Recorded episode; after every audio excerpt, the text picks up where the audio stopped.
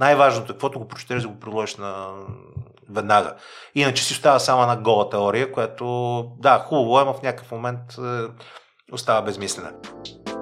С Момчил Даскалов си говорим за непримиримия им опит в развитието на стартъпа Ideal, веб-базирана платформа за електронно подписване. Момчи разказва за динамичния си живот с няколкото сменени работни позиции и големият стрес от тегляне на кредити. Преди Ideal той е бил менеджер в Music Autor, Сдружение за колективно управление на авторски права. Говорим си и за пропаганда и как тя струва човешки животи. Момче е активен в опитите си да поднесе проверена информация, като в момента можеш да намериш негови статии в Off News. Приятно слушане!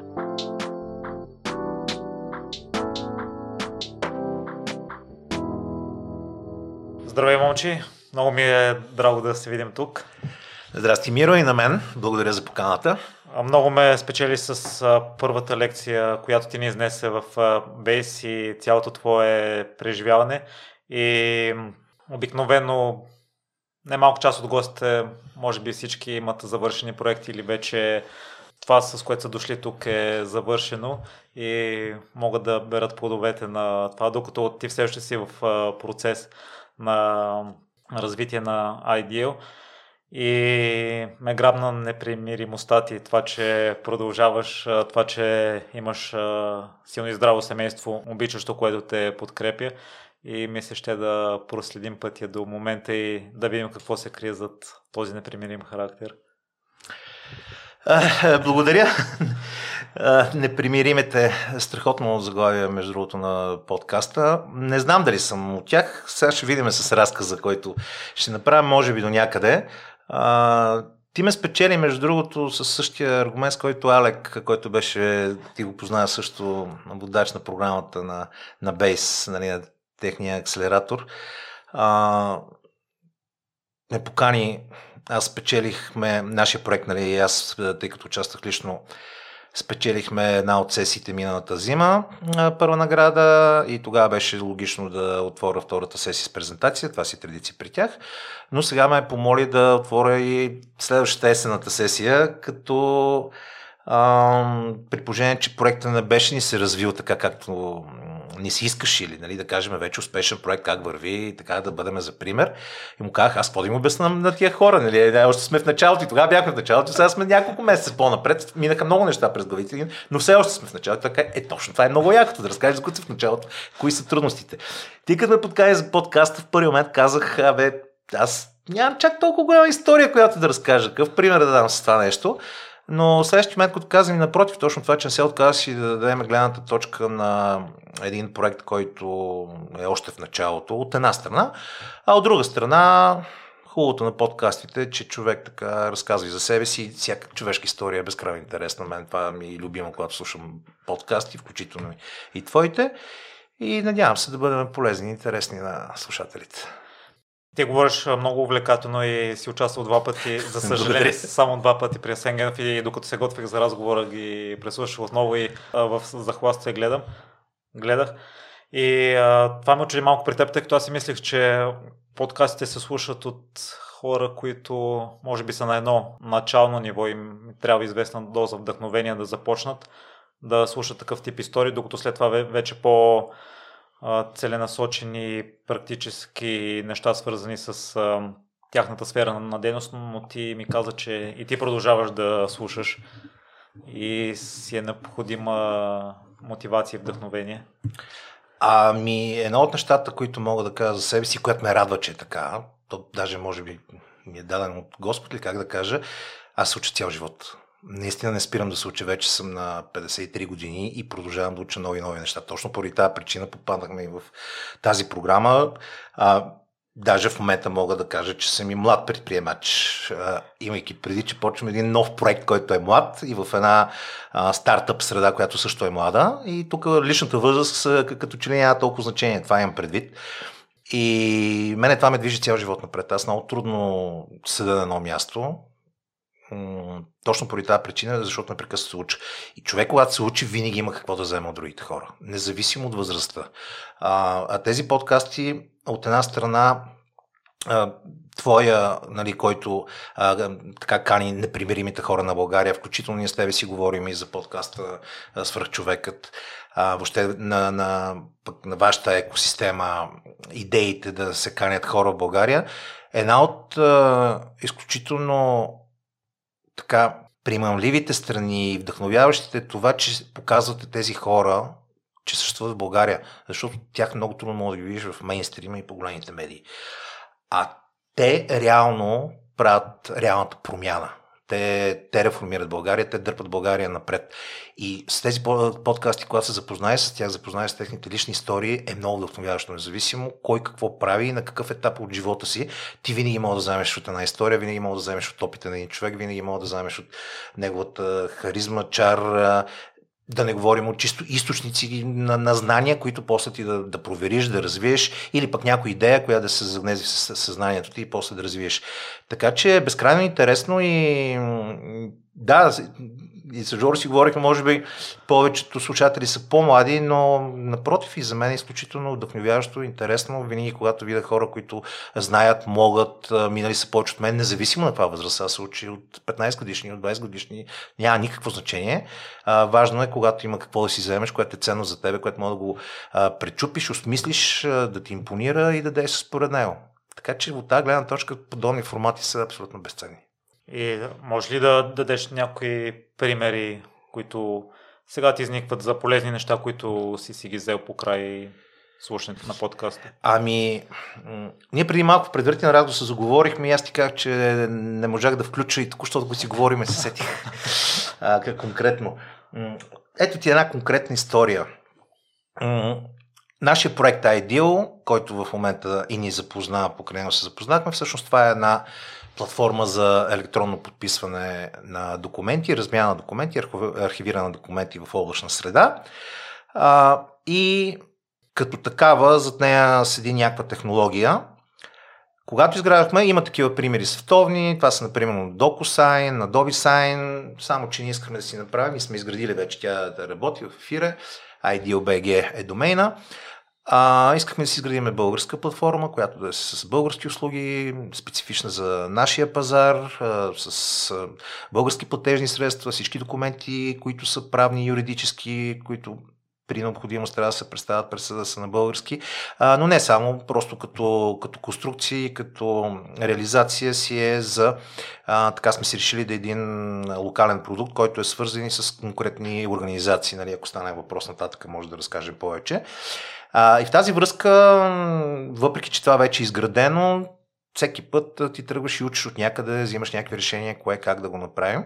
И аз така последните години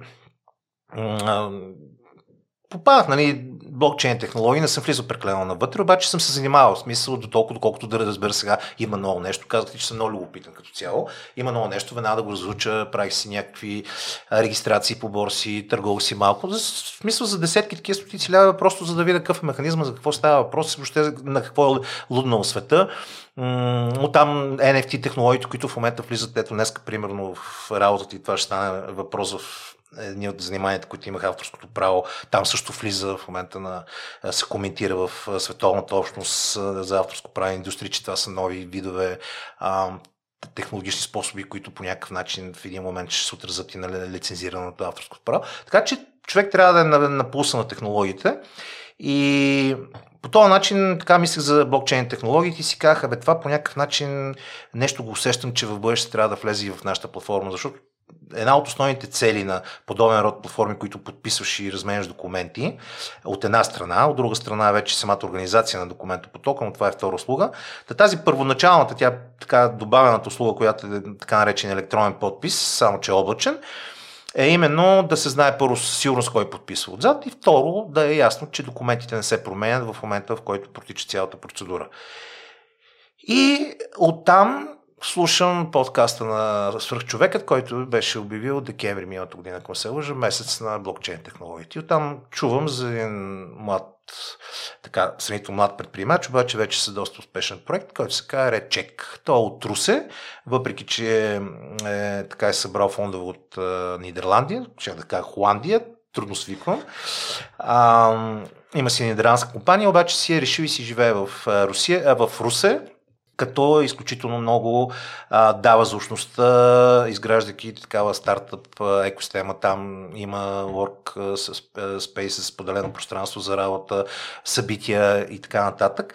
И Емилиан се казва, а, та, слушахме на него подкаст и си казах, Боже Господи, той в момента има една услуга, която с блокчейн технологии, нали, хора като чуват блокчейн, веднага си представят само биткоин. Няма такова нещо. Мисля, блокчейн е технология, която нали, е свързана с а, сигурност на, на операциите, тъй като една операция се кодира, влиза част от кода в следващата стъпка, нали, в следващата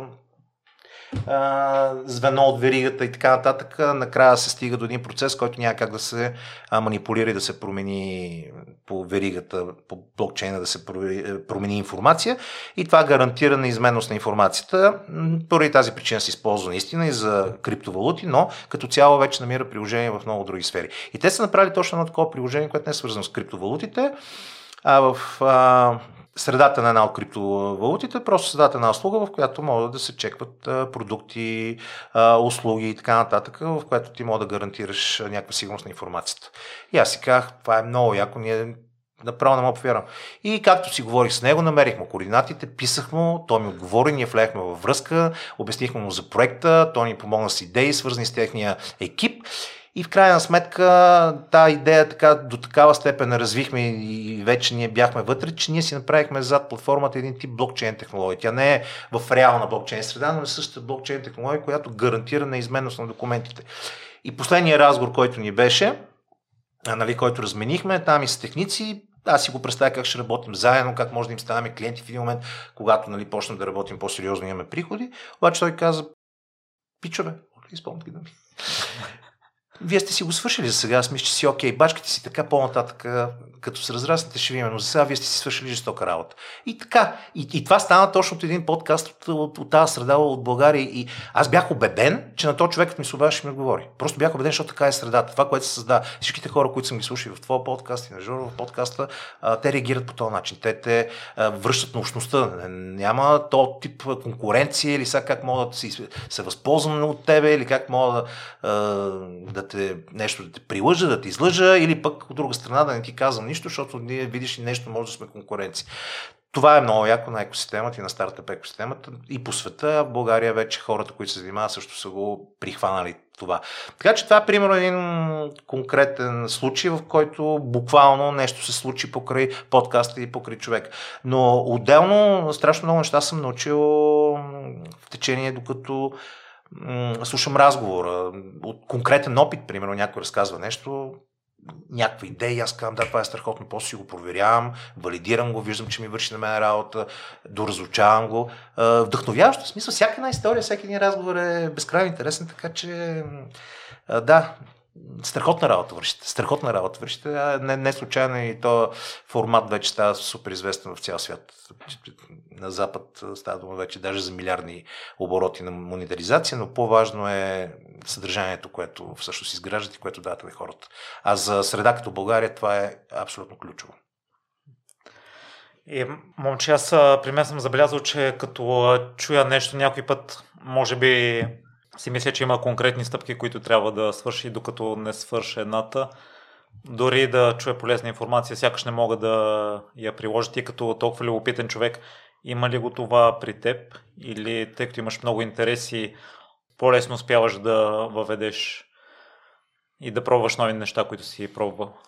Ами, всъщност, мисля, че е точно така, както го казваш за всеки един. А, всеки един трябва да озрее за една информация. Той може да я получи в един момент, когато не е готов, даже може да не я отрази въобще. А, трябва, да, трябва да си готов. Най-малкото следното нещо, ако примерно години наред а, правиш нещо друго, ти въобще не се... Ето, сещам се за един конкретен пример. Имам куче от година и половина.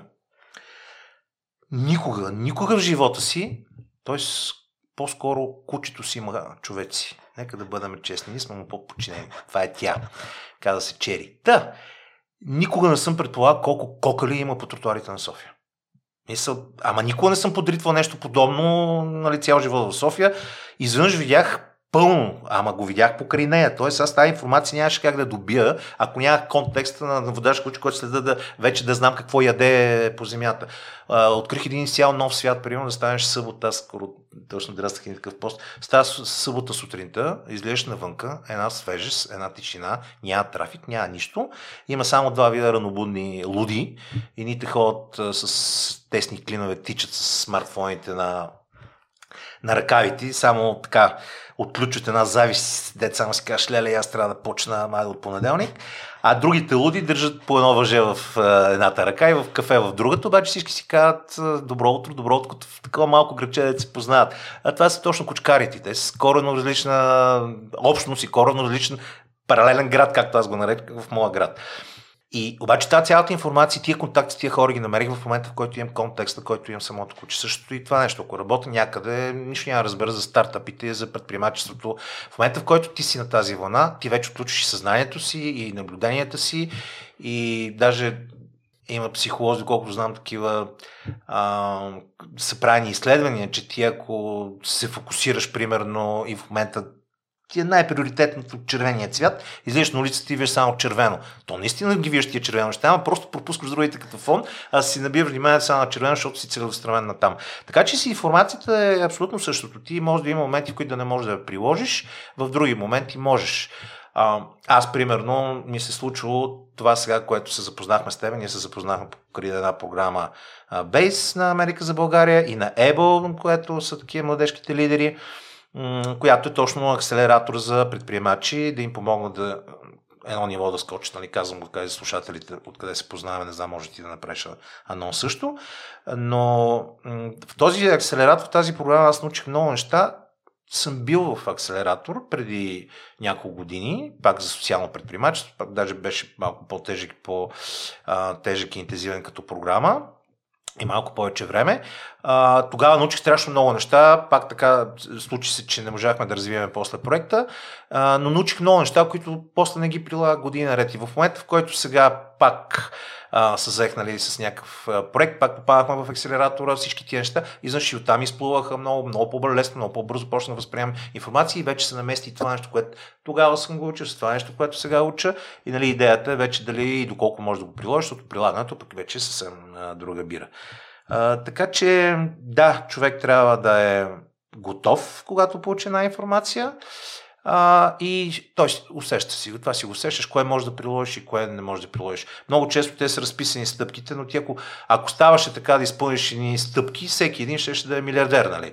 А, включително и Coca-Cola, примерно, защо не правят, нали, ушким всичките алгоритми сме, са им страхотни, или пък на Google, защо не са направили всички бизнеси на света. Защото винаги има една идея един човек зад нея, който си да прави по собствен начин, за да направи значими. И те не могат да отделят за всяко нещо, да изминат точно неговия път, за неговата конкретна идея.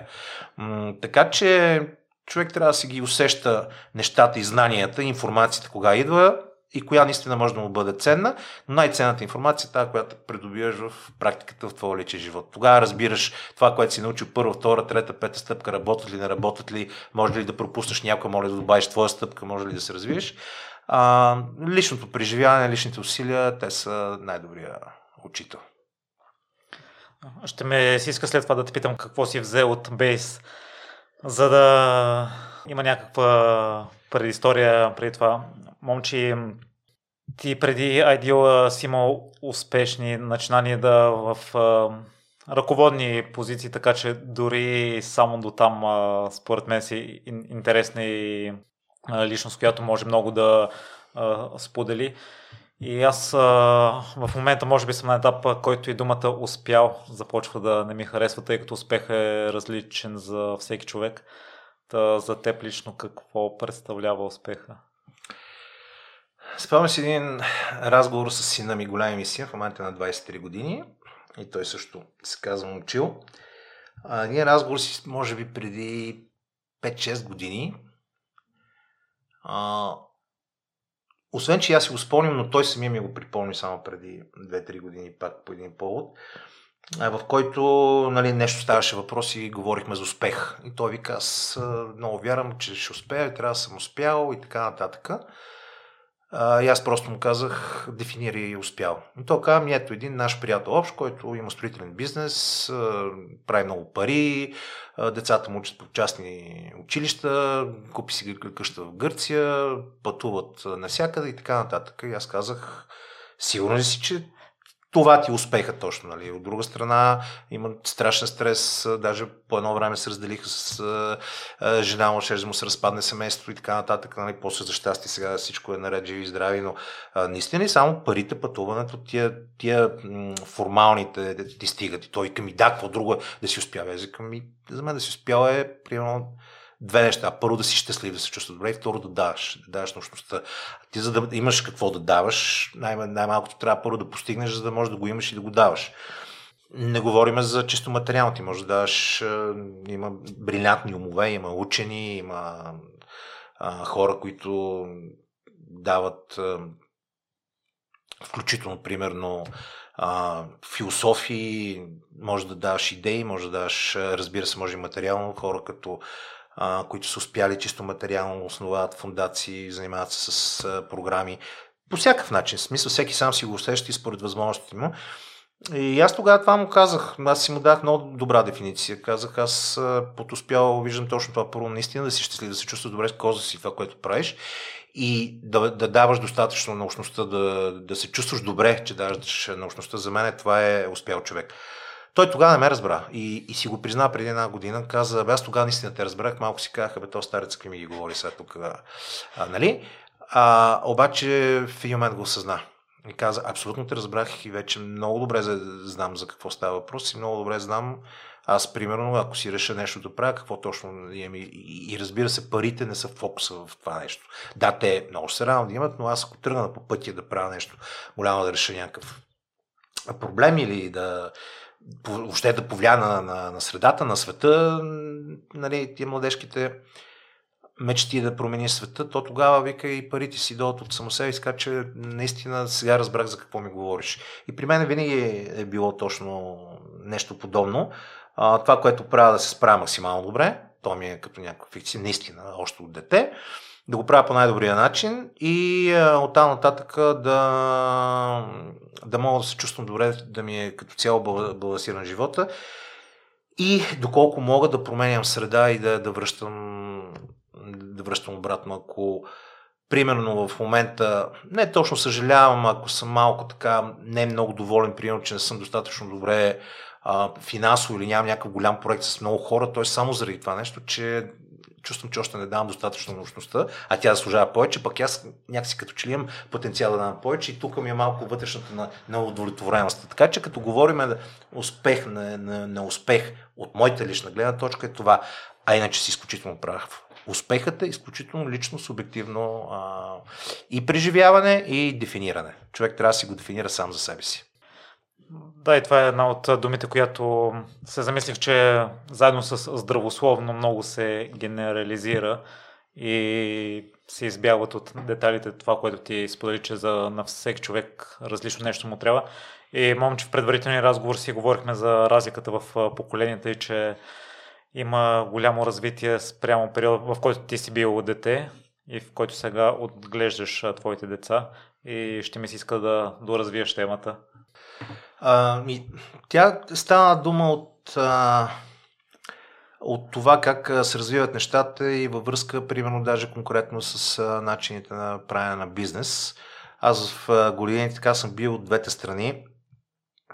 Имам предвид а, така наречения режим 9 to 5, когато работиш някъде в, на бюро, примерно, както казваме, или а, така предприемаческата дейност, която е съвсем, съвсем на друг принцип.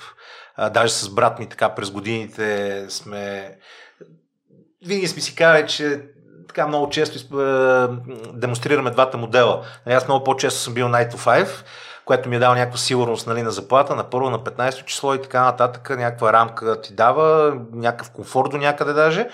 А той винаги е бил, примерно, фриленсър, обаче от друга страна, да, имало е периоди, в които са нямали какво да дадат, обаче, примерно, си имат каравана на рапия и си карат цяло лято там. А, или се занимават с някакви други, си движат с свободни творчески проекти. Те оператор, жена му ми е а, режисьор и м- въпреки тези трудности, този начин на живот на тях им е, примерно, хареса повече. И това е така наличен избор. Но откъде тръгнах? Тръгнах от това, че условията за бизнес а, се, се промениха само за последните, примерно, 10, 15, 20 години, не говорим за последните 30 години. А да не говорим въобще и за средата между сегашните млади хора и тогава, когато ние бяхме млади. Всъщност, самия факт, примерно аз 89-та година, когато станаха промените, аз бях на 20. Тоест, реално мен цялата ми тинеджерия мина в един социализъм, когато ние не бяхме учени да бъдем предприемачи. А, аз много се възхищавам на хората, които веднага пробиха тогава с, в началото първите такива предприемачи бизнеси, че някакси как това нещо са го култивирали или някак си са го наследили в себе си, защото в моите страни нямаше такива хора. Ти имаше три пъти. Единия свърши средно образование, отиш някакво предприятие, фабрика или завод да работиш, включително те не взимаха малко пари тогава, един шлос разимаше примерно три пъти повече професор. А, или завършиш висше образование така наречен институт, отиваш някъде на институт на бюроце там за 100-200 ля. Или третото е в сферата на услугите, примерно магазини и разни такива. И, и тук там е, нали, там предприемачеството спираше до Балкан Турист, нали, сервитьорите, които лъжаха в сметките и това беше личното предприятие, нали, да ти отрежат главата, както казахме. Или а, то в опасен чар, между другото, по истински история, описани всичките тия а, малки бизнеси с, а, ние дете им викахме матричари, такива, дето правиха пластмасови баркалки с кафе и така нататък, те правиха много пари още по соц. Те бяха такъв тип предприемачи. Но ние в нормалната среда някакси учихме си аз там тренировки, работи напред-назад и някакъв такъв младежки оптимизъм, че ме чака нещо готино в бъдеще. Западния свят като цяло ни хареса, американски филми, американски книги, въпреки цялата соцсреда.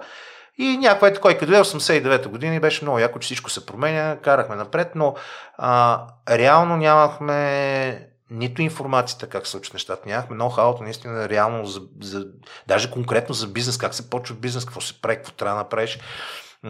И всичко, всичко се учиш абсолютно в движение, което сега не може да се каже. Сега ето проекти като Бейс и много други, акселераторите, фондовете за рисков капитал, всичко това е една коренно различна среда. Децата, освен езиците, примерно големия на 23 години, малкият е на няма 17 и вече има 3 еразма за гърба си от тия малките програми по 10 дена да ходи в чужбина. Даже английски още му е много е труден, той там си си имам такива по принцип трудности с образованието, страшно готин, но той примерно вече три пъти ходи абсолютно сам, сам си буква билети, пътува си, прави си прехвърляния на летища и така нататък и си ходи на програми с европейски деца, което е съвсем друго съзнание, съвсем друг начин на, на мислене ти отключи това. Големия има примерно 25 държави вече ходи по тия разми от, там от първите години, учи в Холандия две години, в Нидерландия, не, той учи в Холандия, тя после стана Нидерландия. А, и това цялото нещо вече ти дава абсолютно съвсем друг контекст, дава ти съвсем друг начин на мислене, съвсем друго съзнание. А, и това, това не трябва да се забравя. То темата, за която говорихме, беше а, то парадокс как и млади хора изведнъж почват да говорят за социализъм, колко било готино, защото примерно кислото мляко струва 23 стинки, пък хляба 36. Само, че хората въобще не могат да осъзнаят днес към младежите въобще и Даже те вече не младежите, хората на средна възраст, на 30 на 40, те са били тогава току-що родени не мога да осъзнаят точно тази безперспективност на, на, на, на обществото. То не е само да си купиш кисло мляко, ами да се развиеш, а, да се опиташ да направиш собствено предприятие, да, да, да, да рискуваш, да намериш пари, да намериш хора, които да се грижат за тях, служители, да намериш екип, с който да работите заедно. Това всичко беше абсолютно невъзможно. Тоест ти нямаш тия перспективи. В момента имаш всички перспективи са такива. Ако искаш, може да работиш 9 to 5 във фирма, но ако искаш наистина, даже в момента се търсят много кадри, специалисти, някакви занечи, може да си работиш някакви занечи, да взимаш доста добри пари, а може да, да станеш предприемач. А, така че тия възможности а, са изключителни и хората трябва да го оценяваме. Факт е, ние сме най-бедната държава в Европейския съюз. Факт е, ние сме най-корумпираната държава в Европейския съюз. Факт е, позволихме тук буквално мафиоти и мутри да ни управляват последните години, обаче от друга страна ние сме държавата от клуба на богатите. А, ние сме държава, която все пак се намира в Европа с регулацията на Европа, с законодателството на Европа. Ние сме държава, която даже точно за бизнеса може да се окаже доста по-подходящо от Западна Европа, защото там всичките ниши са тотално запълнени и конкуренцията е заверска. А тук има страшно много ниши и възможности и хората, които наистина го откриват това нещо, правят много успешни бизнеси. В България вече наистина изключително успешни бизнеси, включително вече имаме и Unicorn, колкото знам. И а, в тази връзка това съпоставяне, като почна да ми говори така за миналото, това, така колко беше хубаво, тогава колко беше спокойно, тогава сигурността каква беше. Няма нищо такова. Децата в момента имат невероятни възможности, най-хубавото, че те го оценяват. Включително за в чужбина. Сега моя малкият много се запарва да ходи да учи в Штатите. Да, той веднага отида на едно изложение. Там стана доброволец а, на един штант на една фундация, която да помага да посрещат гостите нали, и така нататък. Запозна се с една дама, оказа се една фундация Фулбрайт, която обучава точно за да ходиш да кандидатстваш в щатите. Всички университети там се включи сега всеки ден, включително и днес по два часа на Zoom срещи му обясняват точно как трябва да се подготви, как да напише се, какво представлява САД. Накрая ще го докарат една година, ще го учат, докато се стигне до конкретното кандидатстване, подготовка на документи за университети и така нататък. Това е нещо, което само хората те и твои гости, които си учили навънка, много добре знаят, примерно 90-те години или 2000-та, как се, намираха, как се намираше информация за това. Да не говорим, че сме в Европейски съюз. И това много хора в момента е много модерно да се казва как всичко лошо дошло в Европейския съюз. Нали, сега да не навлизам чак толкова политически тези, те не могат да се представят какво, какво е това детето ти да отиде да учи в Холандия, е така се едно, отиде да учи в Плодив. Просто без никаква разлика. И една от най-добрите ми приятели, която беше там, а, беше момиче от Турция. Нали? Аз се познавам, ние се запознахме много често и в България, която спря да учи в момент, защото с инфлацията в Турция тя не може да си позволи безумните такси, защото ще да кажа, граждани на извън Европейски съюз и плаща 10 пъти повече, отколкото плаща ние там, за да учи. И това цялото нещо наистина безценно и че веднага след това може да почне работа, няма визи, няма затруднения. Наистина трябва да свикнем не да говорим на Европейски съюз и България, но ние сме, ние сме част от Европейски съюз. Едно да кажеш България и Плодив, нали, или нещо подобно. Не, ние сме една общност с еднакви правила, които може да се възползвам от най-добрия начин. А, така че тази среда, която е в момента, е изключителна и трябва да го осъзнаваме. А, да, има много какво да се направи по въпроси. Точно затова всички хора, които са ви гости в тези подкасти, аз безкрайно много ги уважавам и се възхищавам, защото всеки един прави невъзможно да се промени средата в България, защото тя трябва много повече да се промени. Ние много правиме, разликата е огромна от преди 40-50 години, но сме много далеч от това, което можехме да бъдем със същите усилия, а просто ако бяхме малко по-модерно мислещи и по-натърпими към корупция и към кражби, нека така да го кажем. А, но невероятни са условията сега. Трябва да гледаме позитивно и трябва да гледаме на възможностите, а не да гледаме на нещата, които а, са зле. Аз съм минал през много такива периоди на хейти на България и на обстановката тук, и на хората, а, нали, на спада на културата, на образованието и така нататък. Но въпреки всичко така малко и с минава на времето се осъзнах, че в крайна сметка по-добре е да гледаш възможностите и позитивните неща и да работиш, да смениш средата и това, което те дразни е негативно, също се опиташ да го промениш. Това е пътя. Има, че това постепенно е станало или има някакъв момент, в който си го осъзнал, тъй като и това, което сподели, че някои неща ги учиме с течение на времето и дори да Ми, не, не, по-скоро стана еволюционно в интерес на истината. А, имаше моменти, аз това, което преживях, значи първо точно 89-та година, буквално се уволних една следница след това стана 10 ноември. Аз съм по площадите от, от сивите плата. Ето, нали, наричат ни жълтоповетници, аз съм още на сивите плавета, защото беше на Александър Нески първите митинги. Тогава бяха още митинги, после вече сега напоследък станаха протестите, до ден днешни си ходим по жълти павета. А, от тогава го, го почнахме това нещо и в началото голяма част бяха първите иммигранти, които в момента, в който им позволиха да имат паспорти, изчезнаха. След това имаше една втора вълна, много добре си спомням, защото вече когато бяхме 2000 година, може би там някъде или малко по-късно, м- семейства с деца, приятели, които са такива мои връзници, в един момент се оказа, че от десетина двойки такива, девет заминаха за чужбина, които всичките бяха реализирани в България. Мисля на много високо ниво. Директор на галерия, а, зъботехник, със собствен бизнес, жена му счетоводител, другия жена му дизайнер, сценограф, тук имаше постановки в театрите. А, пък той специални ефекти в киното, тук в Бояна имаше, беше даже ръководител на екипи. Въобще подобен род хора, реализирани с, с готини професии, с не и толкова материални проблеми или нещо, да кажем, економически мигранти, а, просто не издържаха на средата аз много добре ги разбирам. Но нещо при мен много трудно ставаше. Не беше от някакво свръхродолюбство да кажа, аз тук ще оставам в България. Не, напротив, даже опитах аз на няколко пъти по по-краткия вариант а, Словения, Австрия и така нататък. И като не се получи, тогава си казах, абе всъщност май по-добре м- наистина да вложа усилия тук да се променят нещата. А иначе съм влюбен в Западна Европа като цяло. А, въобще тия малки площади с малките паважи, всичко, което е, даже тази тежка, включително и кървава история, която сме имали на толкова континенти, която сме преодоляли в момента.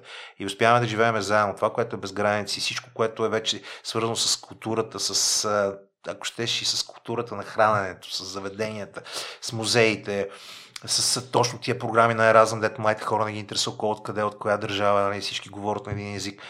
Това нещо го обожавам невероятно. Аз даже по-голяма част от отпуските си ги прекарвам при първа възможност хода някъде по Централна, Западна Европа. Много често да казвам, да, Карибите, много яко, бял пясък, синьо море, жестоко, наистина, с удоволствие. Ма, знаеш, че нещо тази година малко повече ми се ходи, е така да хо слушам улични музиканти, как ми свират класическа музика, примерно под музея там на а, прохода на големия музей в Амстердам. И преживяването ми е много по-яко, отколкото на, на Карибите. А, и в тази връзка си казах, окей, май няма да се живее. После стана вече в един момент и късно ти не можеш. Толкова си свикнал, толкова си вече по българен, че много трудно можеш. Аз мога много бързо се впиша, но няма да ми е много лесно.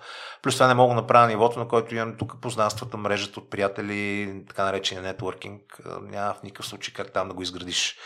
Трябва да се родил там, за да го направиш това нещо. И, и в тази връзка казах тогава, окей, трябва усилия, колкото се може тук. И се опитам. Пак казвам, по моя лична оценка много, много повече, обаче колкото мога все пак, включително и през политическа ангажираност, нали, различни информации, общо взето така на обществено ниво, каквото, където, както мога, гледам по някакъв начин да помагам, и, но с винаги имам такъв рефлекс на, на реакция на промяна на средата. Ако нещо не е наред или такова, веднага начин да се прави било там дали закони промени, дали жалби се пускат, дали нещо се прави кампания, имам такива много любопитни истории в а, живота, но винаги вярвам, че трябва да се реагира, за да се променя средата. Така че а, това е. Тук сме си в България, сме си с удоволствие си пътувам навънка, ще си прекарам колкото може повече време, но в крайна сметка местото очевидно ми се оказа тук и тук ще се борим. Това, което аз съм чувал за средата и това, че бавно се разраства, че общо взето хората, които имат сходен начин на мислене, живеят в един балон и те самите си се слушат, те самите си се следват и по-трудно става достигането до нова аудитория. И момче, аз не бях, може би, от толкова будните деца и се възхищавам на твоите и за инициативата, която проявяват това по край възпитанието, по край личния пример или те са решили да следват този път? А, ми, няма как личния пример да не, да не дава плодове. В смисъл, категорично. Средата, категорично. Конкретен пример, тя е така любопитна история. Значи, големия е в четвърти клас, учи в кварталното училище до нас. И а, решавам, че много способен, много, много умен, то се личи, че е способен, върви математиката много, беше му приятно даже да учи. И казвам сега, четвърти клас вече идва, нещо трябва по-добра среда за него и, и СМГ като най-доброто училище, което обучава след четвърти клас. Нали, защото повечето гимназии са от седми, но СМГ е от, от пети клас. И а, Готвиме го там за изпити, в класната много го готви, записваме го на ни курсови си в СМГ, които ходят всяка събота, неделя. Идва заветния ден, минават изпитите и чакаме всички резултатите. Те приема казват, 9 часа вечерта пускаме резултатите, ние на компютрите и само рефреш, рефреш, рефреш, рефреш, рефреш. Накрая пускате ни екселски таблици, ние теглиме, гледам, не са го приели. И първи момент, нали, нормално разочарование такова, И почвам да разгледам таблиците. Аз също имам много математическо мислене, въпреки че кандидатствах на наредната история. Абсолютно математическо мислене и Excel ми е много любима програма, особено когато трябва да организирам някакви неща. И почнах просто от любопитство да гледам данните. И в един момент усетих, че нещо не е наред. И какво се оказа? Оказа, че, се, оказа че резултатите са манипулирани. А, че 11-12 деца са изхвърлени и на тяхно място са влезнали връзкари с много по-низки резултати. А как го разбрахме? Просто са дали накрая таблицата на един 12-ти клас ученик, който да я форматира да направи да я пусне и той е вкарал и работните шитове вътре и на фронталния шит и школки, вече после вътрешните шитове излезаха реалните данни. И точно даже ги разконспирирахме какво точно са направили манипулацията, даже бяха вкарали две дечица, които неподозирано не влезаха без да са постигнали броя точки, а, само за да могат да изравнат резултатите и да им се получат сметките. Просто разбрахме кой, кога, как, какво е станало. И като така разбрахме, то беше много любопитно, защото а, буквално диемнах, аз както казвам, дием всичко въздуха. Тоест на вечерта бях по всичките телевизии. А, а цялата завера, ако мога така нарека, сега тук си сигурно ще умрете от смях, но тя стана през БГ Мама. Много хора подценяват БГ Мама. Подиграват се там, нали, маметата, това, това. Страхотни неща съм свършил с БГ Мами и страхотни офлайн познанства. Това беше една от битките, която поведахме с БГ Мамите, защото там веднага се сформира една група и веднага ни хора почнаха, също си стегли таблицата, почнахме да разменяме информация. И а, благодарение на това нещо направихме, първо направихме нали, медийния фурор, който се разбра, че има скандал, телевизията тогава ни обърнаха внимание. Говоря за канал 1, BTV нова, нали? Не, не просто е така. И смениха цял, целият концепт на изпитите. Включиха тогава състезания, за да може по-трудно се манипулира. А цялото нещо, даже наказание тогава имаше и за директор, която се оказа по, по-нататък, че въобще не беше виновна за цялата схема, но там да не влизаме в тази тема. За съжаление продължават негативните прояви и, и за това също имам и доказателство, но както и да е. Въпросът беше самата концепция, че това нещо се случи. А, ходиш се на преговори там. Въобще мине си една такава откачена седмица. Беше откачена седмица по цяла нощ. И в крайна сметка приеха ги тези деца, които бяха ощетени. Моя беше сред тях. А, и даже тези деца, които влезаха на регламентиране, също ги оставих, защото нямаше доказателства и наистина пък можеше някой дете да реално да си влезе с усилията. Затова се взе едно такова решение, увеличиха малко паралелките, там с всичко беше с Министерството на образованието, с РУ тогава и така. И така наречения скандал на СМГ, даже сега някой гугне, ще, ще го види, всъщност беше пред очите на децата. И, и това винаги сме го коментирали, че трябва да реагираш. И някой друг път, ако има нещо, просто реагираме. И една вечер какво се случва? Звъни ми телефона и се обажда а, моя беше 5-6 клас, но си ходеше сам. Аз още тогава си ги пускам, взима си градски транспорт и разказва как на Сточна гара тичат с двама съученици, тичат срещу шофьора, който е на последна спирка и тръгва всеки момент. Тоест тя е първа и последна. Тичат, той ги вижда, и точно при тях затваря вратите. Това става вечерта по тъмно, към 7-7 часа и нещо, зимата. Вижда и нарочно затваря вратите пред децата. А, включително и една баба я удра при да се качи. Те от първата врата хукват на втората да я дигат. Първо правят нея. Обаче моя, от този рефлекс, който ние сме говорили от тази която преживя, запомня служебния номер на шофьора на тези имат 4 номера, които са не е регистрационния, а служебния. И веднага ми се обади. И ние записахме час спирката, регистрационния номер и пуснахме жалба заедно с него. И след един месец получихме, че шофьорът това е трето плакане срещу него и е уволнен заради лошо поведение и така нататък. И той беше много възхитен от това нещо, че в крайна сметка е получил справедливост, защото това представяш си деца, аз не мога да разбера каква е психиката на такъв човек. Ти виждаш деца, зимата и по някаква причина и той казва, ние осъществихме очи, той ни видя, той ни загледа такъв и ни гледа как и точно в момента, като наблюдахме, затвори вратата пред тях и, и потегли и ги оставя, примерно да чакат още 15 минути и, и паралелно пребива на бабичка на втората врата. И той видя, че има смисъл.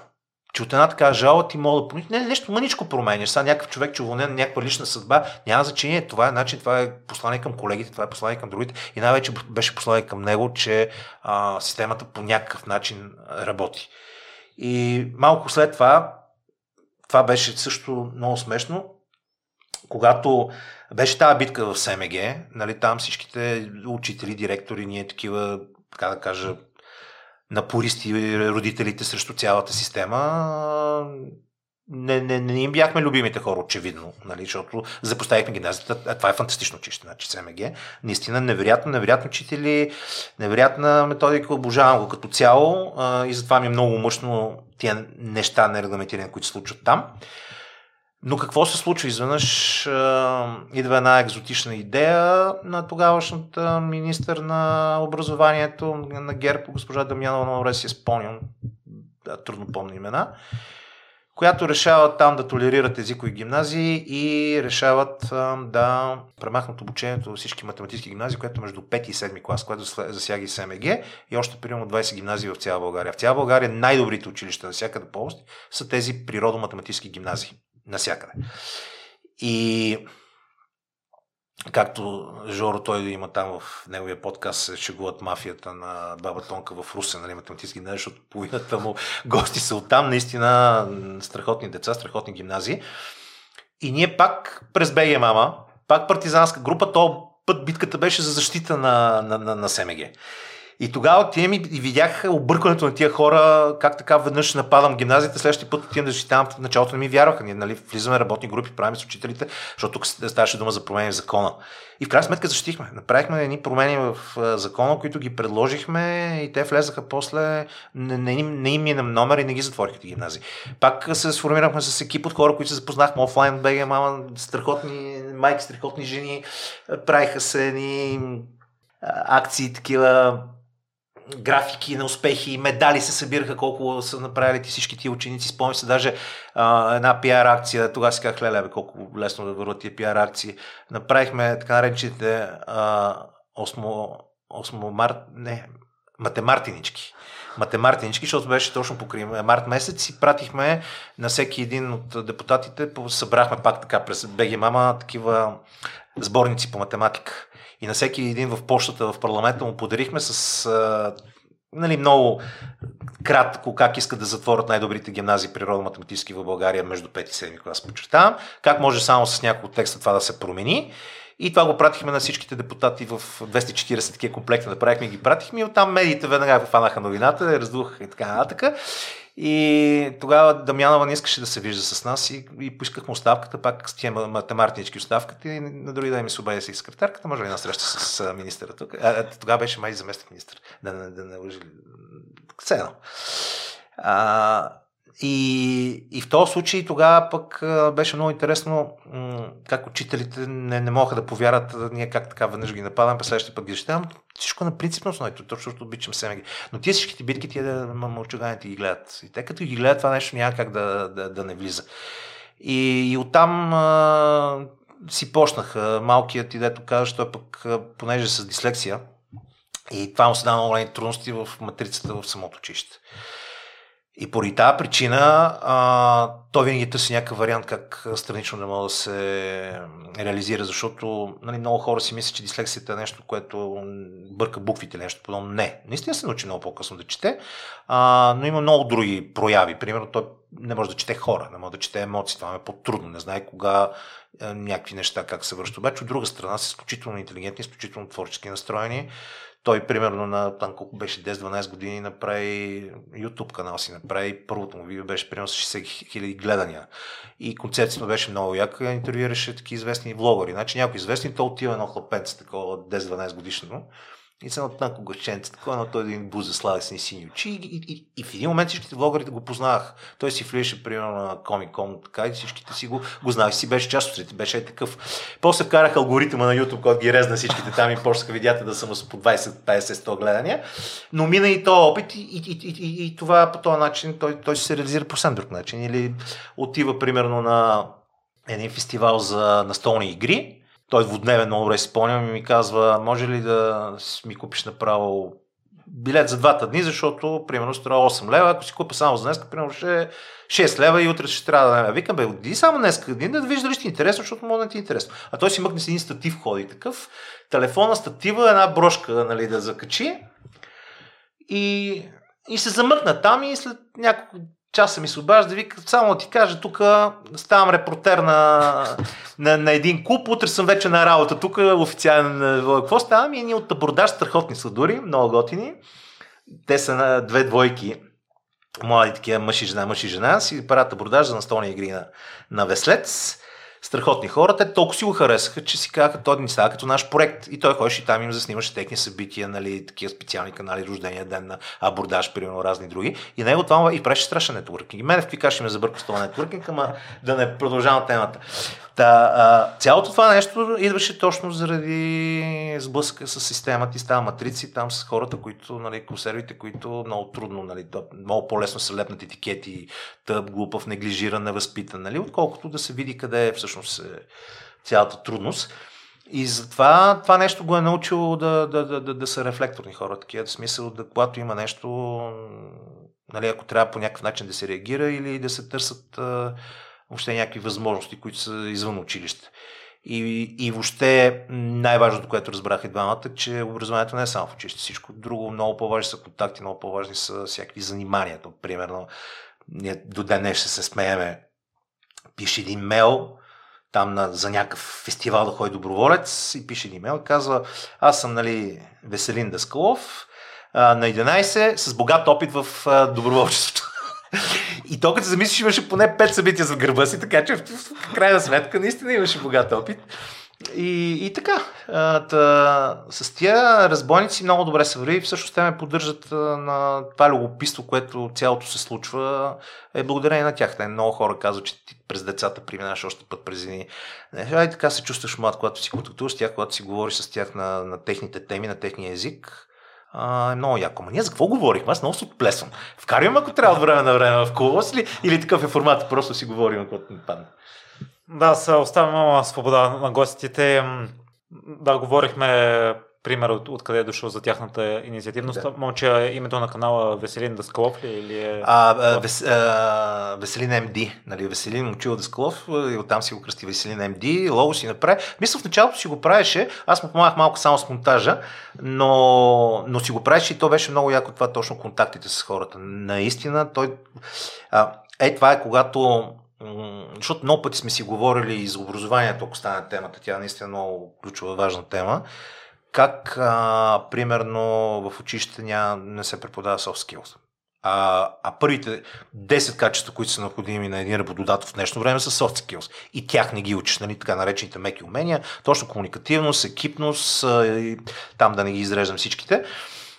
И как всъщност хора могат да се реализират навънка без задължително формалното образование и как по-скоро формалното образование трябва да ти даде някакъв базис от знания със сигурност, но, но, но трябва да се смени цялата парадигма, да, да върви точно към това да развива индивидуалните възможности на деца. Това, което в Скандинавия до голяма степен. Нали? Сега, трябва да дадеш една база.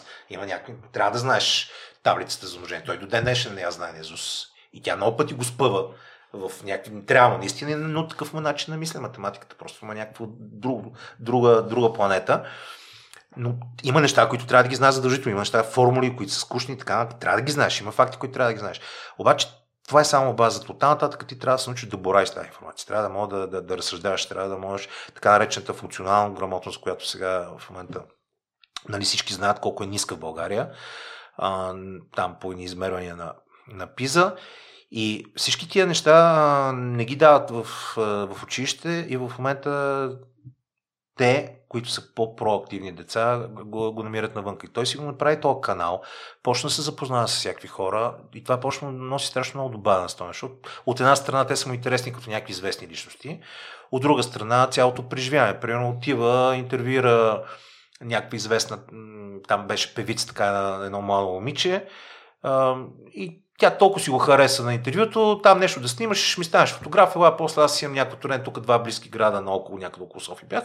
То отива, прави някакви снимки, сега колко са готини, колко не, влиза в, в някаква така атмосфера, в някакъв екип, това всичко си е преживяване, това всичко става извън училището, което е ключово. И, и всъщност този човек а, има уникалното качество да, да, да, да гради нетворкинг, да намира някакви познанства и по този начин а, да се реализира. Но това е нещо, което така при него се случва.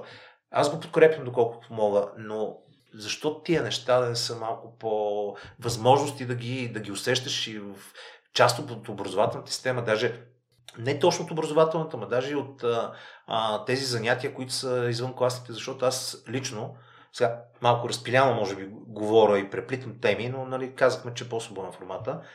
Една от нещата, които страшно ме възмущават в българската образователна система на средното образование, е това модела с изпитите в седми клас и цялата, изпитите в седми клас и цялата паралелна система на образование, както аз се наричам, където родителите, за да които са така по-амбицирани и искат децата им да получат по-добър старт в живота, нали, както го дефинират, а, набиват едни пари веднъж с данъци да си пътат училищата и веднъж с курсове безумни. Там, които от курсове само в 7 клас минаха вече в 6 клас, сега вкараха и ви програмата в 5 клас, за да може още от 5 клас децата да са на курсове. И те на курсове по математика и български, които са задължителни. Тоест, целият този ресурс и всички тия, аз страхотно уважавам а, не това образование, което е извън училището, то трябва да е точно образованието по интереси. То трябва, трябва да учиш роботика или IT, или театър, или soft skills, или някакви неща, които каквото искаш някакво друго, но не да учиш математики български. Тези неща трябва да ги учиш в училище, включително да има паралелки или училище, или да са направени по групи, където наистина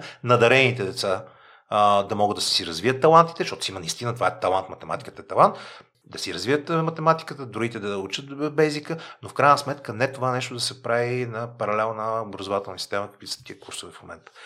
Отплеска се за образованието, защото говорихме за децата, но а, покрай а, тях го виждам как а, всъщност потребностите са им корено различни от това, което им даваме в момента ние като родители, като общество и като образование. Ма корено различни. Няма нищо още това, което децата в 21 век. Всички обвиняват технологиите и така нататък. Не, не са виновни технологиите. Виновно е това, че в, че в класната стая е безумно скучно. Просто е скучно. А, материала е много, Uh, учителите са под някаква абсолютна преса за много кратко време да предадат страшно много материал. Ние ме даден кой знае колко свобода и на тях самите да, да бъдат творчески. Перкат си по каналите. Има много млади учители, които а, успяват да, да, да вкарат някакви нови модели, а, но общо взето много трудно, даже такива парадоксални случаи има за млади учители, които постигнали толкова висок успех в паралелката, че го уволнили, за да не му избягат, да не избягат а, децата с по-висок резултат, да не избягат на изпитите след седми клас, а да си останат в същото училище. За, за това говорим. Има модели като заедно в час, примерно цялата програма, която е фантастична и въобще хората, които са зад нея също, а, които вкарват а, модерния начин на мислене и най-вече от темата ми тръгна от там, че трябва да се зачита индивидуалността на децата. Не са еднакви. Различни са, различни умения имат, различни интереси имат и е най-важното да, да можеш да ги съхраниш първо като психика, защото това в 7 клас е безобразен стрес, който е супер излишен цялата конкуренция и психолози, и специалисти в западния свят отдавна го ценят, особено Скандинавия, на този етап е излишна и не е конструктивна. Да, ти трябва да имаш някаква конкуренция, но, но не и по този начин. В Скандинавия няма оценки въобще до 6-7 клас. И а, много тежки промени. Това е много консервативна система, която трудно, трудно може да се промени. Та, обаче с техните особености, той големия по-лесно минаваше така училището, той си мина там по трасето, СМГ, после първа английска, университет, нали? А, той си пък имаше други предизвикателства, но, но малкият с а, този начин на мислене и така въобще не можеше да се впише в нито на ние сменихме пет училища, примерно. И чак сега в момента си в една гимназия, която му е окей и като среда, и като учители, и като директори, и като всичко. А, но, но това е предизвикателство за деца. За много, за много деца. Да не говорим за деца, които имат малко затруднение, примерно така наречените специални образователни потребности, там вече става мък. Защото никой не се занимава, никой не, го разбира, никой не е подготвен, и от педагози и така нататък. За щастие в София все повече в по-големите градове се говори за това нещо, вече се работи по тази тема, има доста пилотни училища, които имат програми за това но като цяло е недостатъчно и а точно това образование формира тия граждани, които да бъдат активни, нали, защото ние си говорим за младите хора и въобще като цяло за предприемачеството, нали, оттам тръгна цялото нещо. Няма как да си предприемчив, ако ти набиват в бокса, в кутийката, в темплейта и искат да си точно този а, човек. И сега да бъдем честни, това не е само проблем на българското образование, въобще на западното, така наречено индустриално образование, което си влиза там в 17-18 век да произвежда хора за фабриките. И други държави, доста по-богати, се борят с тия неща, но са доста по-напред.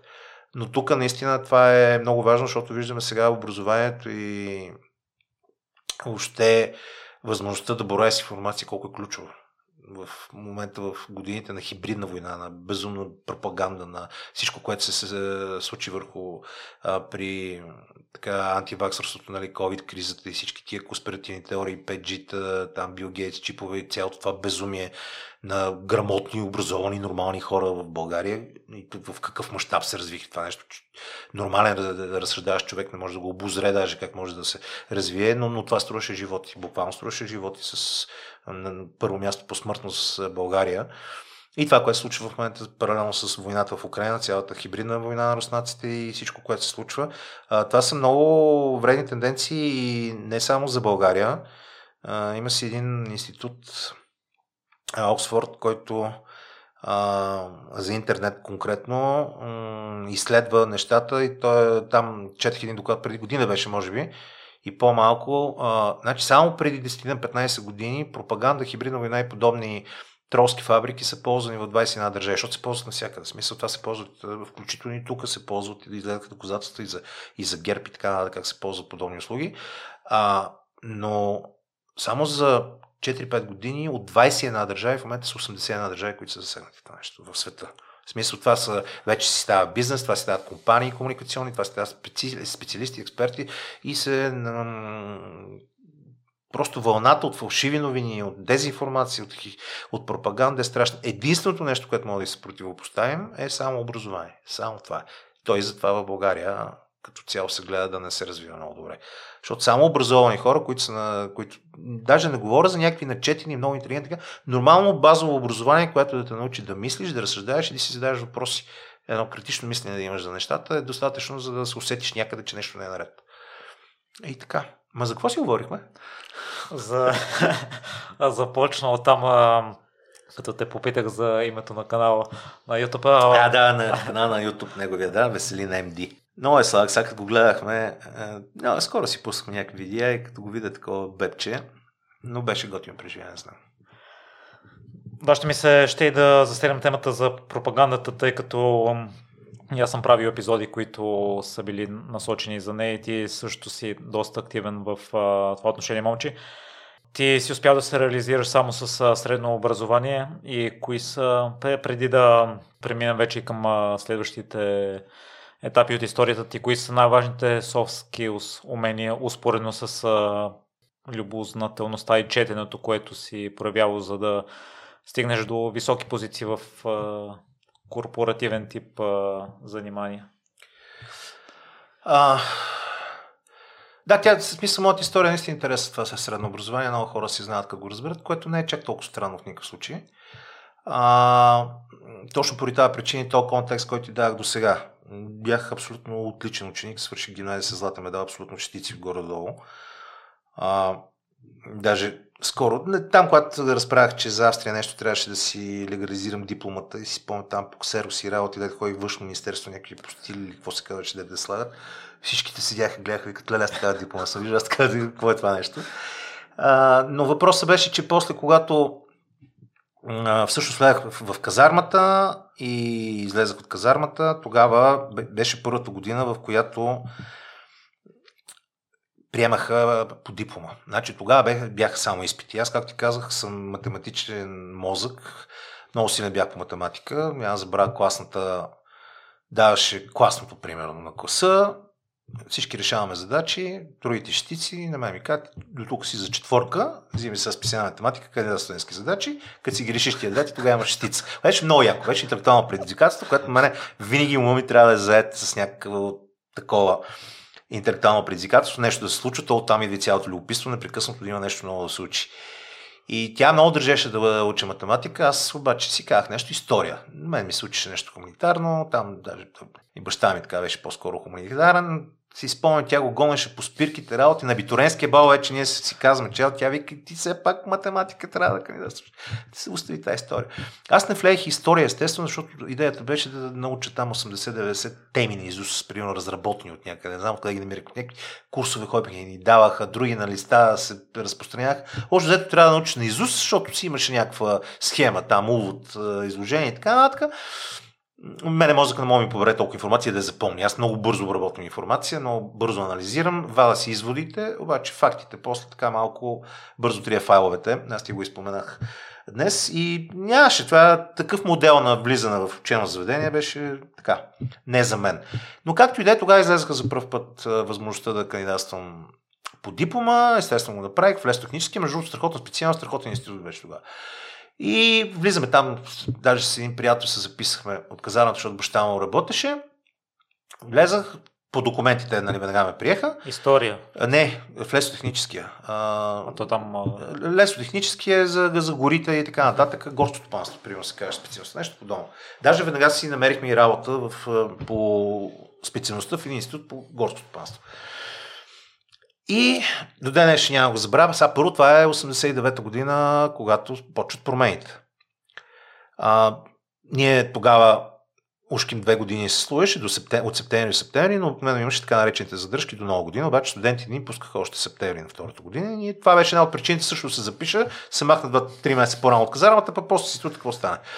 Учихме там 2-3 месеца и януари месец няма забравя, седим отпред пред института и идва един а, преподавател и казва, момчета, бе, тук е един камион да разтоваряме. Ние такива млади, 20 годишни, уволнени скоро, а, такива съм разтоварял хиляди, един ще го разтоварим веднага.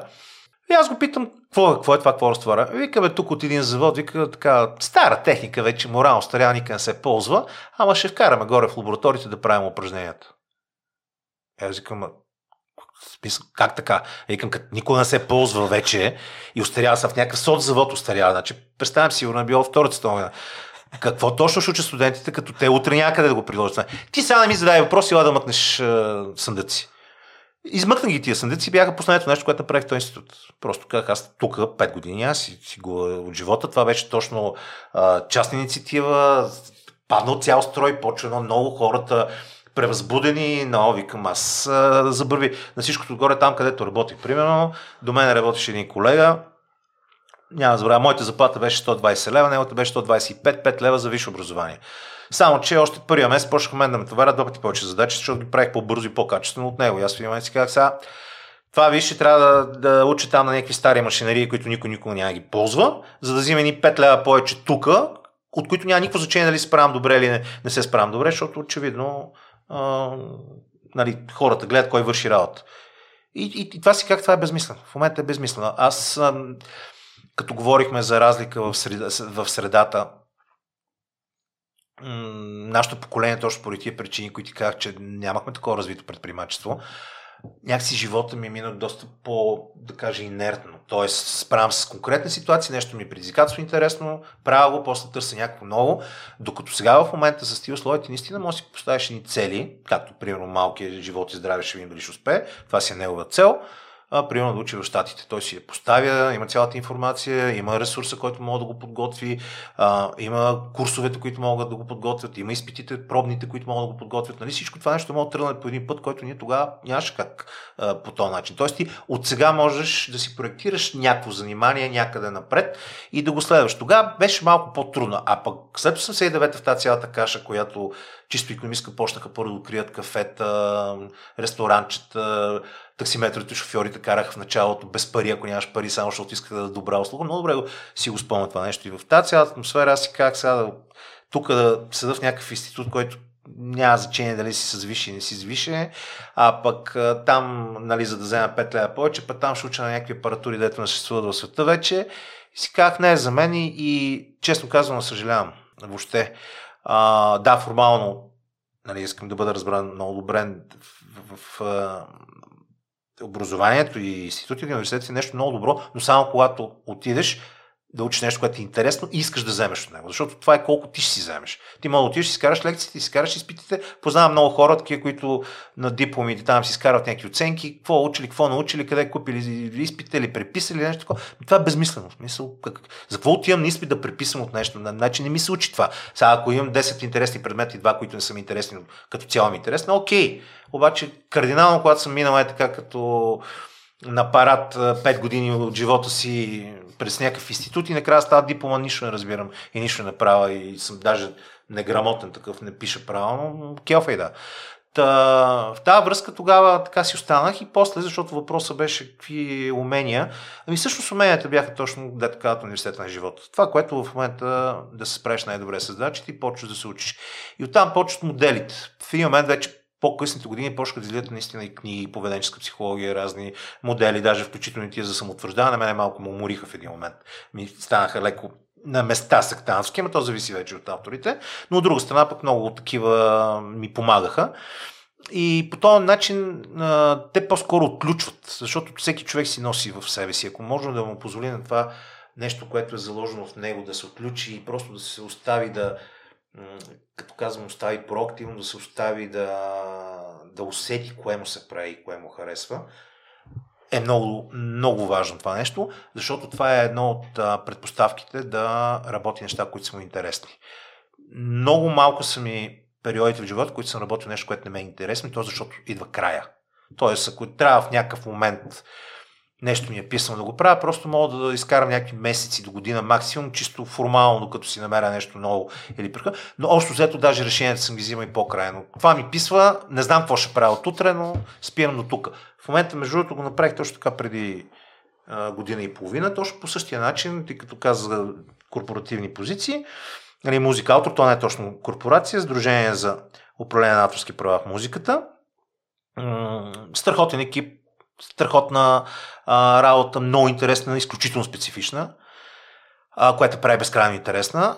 И там обаче се съдържах 12 години, аз самина не очаквах, че толкова ще държа. Точно поради тази причина, че непрекъснато имахме нови нови проекти, които нещо се правеше, се развиваше и, и това ме държеше буден и, и една изцяло нова материя.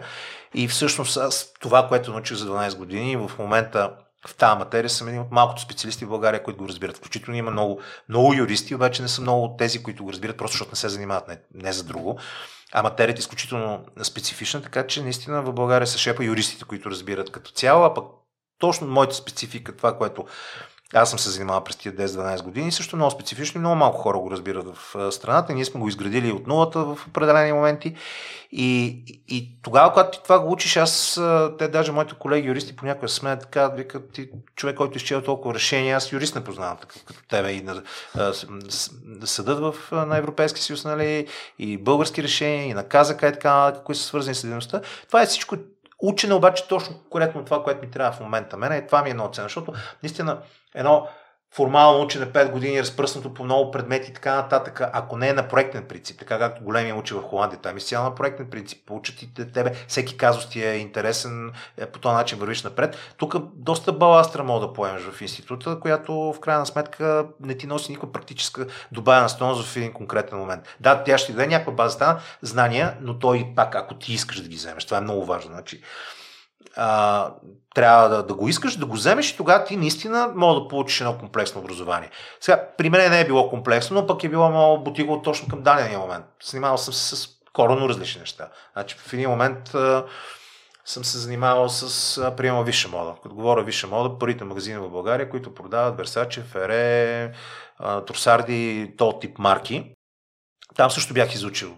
От кутюр, джинс кутюр, производители, италиански марки, френски марки, как въобще е възникнала та от конфекция, как е, са минали милион неща, които просто ми е интересно в момента, уча го това нещо, ставам така по оценка и обратна връзка на околните, ставам много добро в него, в един момент ми идва някакъв от таванче, казвам, това вече не ми се прави, дай следващото.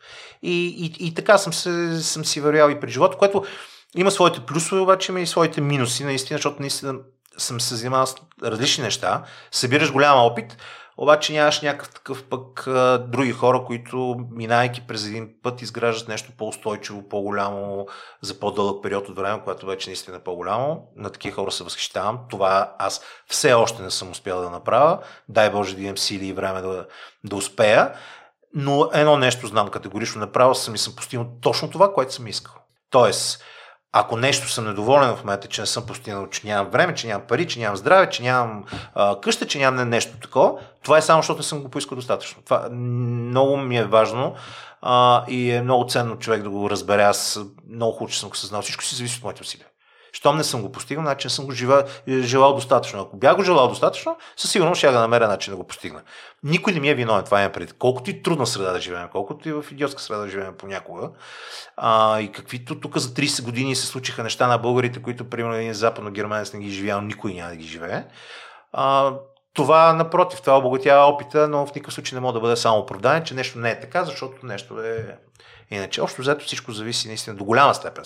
Разбира се, много често си в условия в среда, която трудно мога да превъзмогнеш. Примерно в България все пак не може да изведнъж свободата на словото да, да, да сме на пето или на десето място. Тоест ние търпиме ни ограничения, че това, което си говориме тук, това, което ти си говориш с всичките твои гости, трудно ще мине през нова телевизия, BTV или БНТ. Това е наистина проблем. Това е проблем, който е на среда. Тоест, достатъчно съм обективен и реалист да знам, че много неща зависят от външните условия, нали, да не излезе така като някакъв укор към хората, които недоволстват от това, което ги заобикаля. Така че има баланс. Собствените усилия си подрежда собствения живот, прави всичко възможно да променя средата, но все пак наистина има и ограничения на средата, които в някакъв начин ти влияят върху живота. Пак забравих за какво говорихме. За... ти си виновен, ти ми каза, че е свободен разговор. За софт скиловете, които ти помогнали да успееш въпреки това, че си нямал... Еми, това е... Да, аз частично ти отговорих е точно ученето на, на конкретните казуси и прилагането веднага. А, тоест, когато стигнеш до едно ниво и вие трудности, гледаш какво има в материята. Аз така м- страшно много четах в първите години, нали, а, въобще законодателство на цяла Европа, на България за в контекста на авторските права, нали, конкретно аз се занимавам с лицензиране на музикални произведения при ползване в публични места, заведения, хотели, ресторанти, магазини и така нататък, концерти и подобни, но въпреки това се интересуваме за всичко останало, примерно дигитални телевизии, а, където има въобще ползватели. Второто нещо, когато вече, примерно, почнеш да имаш екипи да изградиш някакви неща, четеш, намираш неща, менеджмента, ма тип така, пак казвам, по-соски от менеджмент, не точно големите теоретичните науки. Другото е нусът. Мене затова, тук сега ще отговоря на един въпрос, като ми каза какво ти дават подкастите, когато ти ги слушаш, защото човекът от тебе, който съм бели косите, продължава да слуша подкасти, моля да научи нещо. Да, може точно поради тази причина, защото изведнъж виждаш хора, които може да са учили повече, наистина са завършили добри училища, които ти дават механизъм, инструментариум, който на мен, примерно, ми е липсал да го имам. Обаче, когато аз съм настроен и съм фокусирал в това нещо, само като го чуя, от най-малкото нещо, което го чуя, казвам, опа, я да видим сега това, той спомена и тази книга, я да вземем да погледнем и ти почваш да си отговаряш на конкретни въпроси, които ги прилагаш. Най-важното, каквото го прочетеш, да го приложиш на веднага. Иначе си остава само една гола теория, която, да, хубаво е, но в някакъв момент е, остава безмислена. И по този начин наистина съм си търсил, не съм спирал да чета. Просто аз чета денонощно сега, ако ме питат Жоро, примерно, както има навика за любими книги, ще умра от страна, сигурно, защото последните години не си спомням книгата как художествена да, да прочита. Или, да, някои философски съм чел, примерно, и така нататък.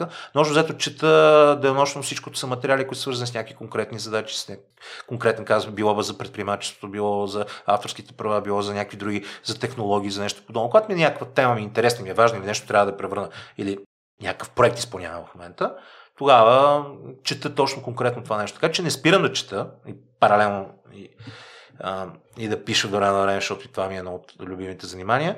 А, но по този начин а, не става без учене и без четене. Нали? Като говорим за образование, говоря за формално образование, но без учене, без четене, без а, опита да го прилагаш в, в практиката, няма как се почне. В смисъл така ти паднат от свише. Има го до голяма степен а, на свръгениалните хора, визионерите, но въпреки това, те всички са минали.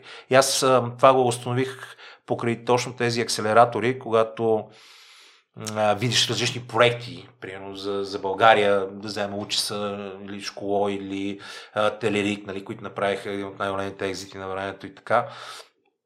И когато почнеш обаче да им слушаш лекции някъде, видя интервюта, изведнъж ги виждаш как говорят за едни същи неща и по едни същи методологии си върват това, това, първо, второ, трето, което е много яко. А, примерно, когато си готвихме, нали, той ти още си в програмата, без да сте завършили, ще готвите бизнес плана.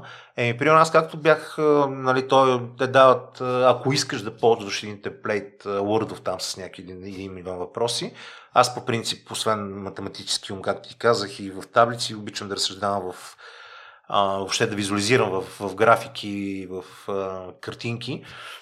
И аз не работя на Word, работя на PowerPoint. Просто си правя, като за самия себе си разработвам документи на PowerPoint. Много по-лесно ми е да си направя схема, да си напиша някакви неща, а, там скриншотове от и, и си правя един документ, който си го ползвам за работен. Изгледах една презентация, една лекция на един от съоснователите на Телерик, този човек за 30 минути ми сложи абсолютно всичко на тепсия. Ама 30 минути сигурно, което е учено и изпитано, той сигурно го учи година наред и после с телерик като опит го е изживял още 10 на години и на мен ми го сервира за 30 минути с дъвкано изплюто по най-брилянтния начин. Аз само го взех буквално в схема. Буквално на една схема с такива стъпчици. Тук 6 стъпки, тук 4, една така се развиваше етапите на, на, на, на, на точно да стартираш едно предприятие, да стигнеш до, а, примерно, go to market и малко след go to market изграждана компания, примерно. И аз на тази база само тази схема, а, после обаче така се развих, че си направих целият бизнес план. А, друг пример, точно по време на лекция, Алек нещо обяснява, даже после при нас бяха на запис лекциите, че бяха по време на пандемията и аз после си гледам а, записите, изведнъж гледам там, той писал за едно там, сам, не знам си какво, на латински, викам, абе, това какво беше, пускам лекциите и изведнъж се оказа, че това са едни термини, които са за пазара, който ти можеш да числиш. Пазара, който може да достигнеш, общия пазар, който е целият, този, който ти може да... Твоя пазар в твоя бизнес и този, който ти можеш реално да постигнеш. Само тия три термина, които ги мернах за малко, после ми отнеха около месец и половина, за да мога да го проуча това цялото нещо. Първо, какво значи как го дефинирам, какво е алджиба. После викам, аз сега трябва да поруча световния пазар. Почва да ни доклади на на Adobe там е, работи, рапорти, годишни отчети, за да мога файн всичко това. Айде, после ти твоя пазар си го изчислиш и сега казвам, примерно, един от проблемите, които решава, примерно, Ideal платформата е да няма харти по куриери, които се разменят, защото поруча много харти от тия, второ е много скъпо. Стигна до доклади на КРС да видя, примерно, че 170 милиона лева годишно се харча за куриерски пратки, говоря без онлайн магазините, само за хартийните пратки. 170 милиона, това са 23 милиона, не, не бъркам броя пратки годишно. Някой трябва да ги опакова, разопакова, вместо да натиснеш два бутона и да подпишеш документ. Смисъл, наистина абсурдно. Но обаче за това нещо само дет намерих и три неща, вземи този месец и половина четене по, от сутрин до вечер. Което много якото на това нещо. Обаче трябва да си проактивен, наистина. Мене ми е пак казах, като ти е любопитен мозъка и като имаш конкретна задача, и аз, и аз така си, си го уча. И до ден днешен също се гордея, че имам най-страхотните стъжанти, които са завършили е, ОНСС, смисъл интелектуална собственост. Аз съм средно образование, вече си им бях ментор, страхотен ментор и половината вече са от са менеджери в музикалтор и така нататък. Съм си ги развил, съм си ги избрал и съм си, си ги обучил и нали, с екипа като цяло там ги, ги приеха и така че наистина формалното образование в никакъв случай не е всичко. Ако човек е активен и, или опитан, мога да научи много неща. И може да продължим за IDEO, тъй като сподели, че си поел отговорност, че може би, щом все още не е успешно реализиран проект, не доставяте тази стоеност, която е необходима. И другото, което са ни учили, че щом има световни примери, значи има развита ниша. Ами, ние вярваме много в идеята. А, въпросът е, че това за световните лидери е, е, се оказа плюс и минус. Тоест, от една страна е много важно, като има световни лидери, защото ти валидират услугата. Само, че от друга страна, тъй като тук вече говорим за дигитална услуга, т.е. тя е безгранична и реално в България се ползва и лидера, който е DocuSign, а, от друга страна, обратната връзка, която ни дадаха, включително и фондовете, включително и бизнеси, с които говорихме, е, че а, ние имаме достатъчно добавена стойност. Защо да не ползват лидер DocuSign, който е доказан, би трябвало да ползват, а, примерно, на Ideal. А, така че ние стигнахме до един етап, а, проекта вече го работим от година и половина. Продължаваме да вярваме в него. Не се отказваме. А, но стигахме на така наречения етап пивот, в който ти трябва да видиш къде точно трябва да, да, да промениш услугата. Сега, честно казвам, а, още като замисъл, а, проекта беше а, така проектиран като два елемента. Единия електронен подпис, което е ясен. А втория беше допълнителна услуга, която е свързана с архивирането и управлението на тези документи, които ти подписваш. Като има най-различни опции и за тях има също модели. Но там беше много интересно, като ние самите казахме, нека да тръгнем първо услугата с електронен подпис, защото тя първо, че ние това сме го направили вече, внедрили сме го в платформата на... А вие защо не сте взели чужестранните Adobe Sign и другия модел? А сте създали ваш собствен. Кое ви е липсвало? А, ми не, не, не, то, не, не, не точно, че ни е липсвало, а просто вярвахме, че може да направим нещо за България, което да е по-адаптирано, защото сега, честно казано, първо цените. Нали? Цените са много по-високи там, но това остави цените, защото не всеки бизнес си гледа да мине най-тънко. А, но като цяло, това са американски компании. Значи сервизът е на, на английски, кога, как ще ти отговорят, ако нещо се случи. А, второ, документите ти, ако отидеш, защото тук става дума за все пак за размяна на юридически документи, ако се стигне до съд или така, ти трябва да взимаш едни 30-40 страници общи условия там да ги превеждаш, за да мога да ги представиш пред съда. Има си ред други неудобства. Плюс това, най-важното, което беше нашия аргумент, е, че те не работят активно на български пазар. Те не продават тук. Те си имат, ние сме им чели, аз ти казах, че съм чел и доклади и така, така те си имат 7-8 световни пазара, които продават. По-скоро DocuSign специално правят а, друго. Ако някъде искат да се развият, по-скоро взимат някоя местна голяма платформа, така примерно купиха една испанска, една френска. А, и Идеята беше ние да си развиваме българска услуга, която е и за българския бизнес, тъй като все пак български бизнес е много по-различно от американски, като правя на бизнес. И говорим за тази допълнителната услуга, която е за управлението на документи, т.е. тази добавена стоеност, която да е много специфична. Сега, примерно, в момента, естествено, нали, а, ние почнахме целият проект, ние не говорихме за проекта, от как тръгнаме, между другото. Не, по-скоро. Предварителният разговор беше, нали? Да кажа няколко думи? Добре. Така, няколко думи за самия проект Ideal. А, всъщност, през тези 12 години, докато работех в Музикалтор, изградихме отдела за публично изпълнение, лицензиране публично изпълнение, така се нарича. Това е озвучаване на хотели, на заведения, концертна дейност и така нататък. Го изградихме почти от нулата. А, като въобще цялата методика, хората и естествено цялото софтуерно обезпечение. От тогава се запознах нали, при 12 години с сегашния ми съдружник в а, проекта Ideal, Димитър Каменаров, а, който а, а, ни изработваше целият софтуер, обаче по наше задание. Едно от уникалните неща, които а, са неговите е а, това, че не само пише код, а той е човек, който намира решения което е много трудно. Тоест, като има някаква трудност, той не чака ние да решим, да каже, сега напоследък е много такива примери. Ми вие ми дахте лошо задание, оправите се. Това ми дахте, това съм ми направил, това, че не работи, си е ваш проблем. Не, той ще намери веднага решение, никой няма да остави софтуера да не работи. И почнахме от а, една малка стъпка, едно калкулатор, че тук да направим и стигнахме до така наречените CRM системи, обслужване на договори.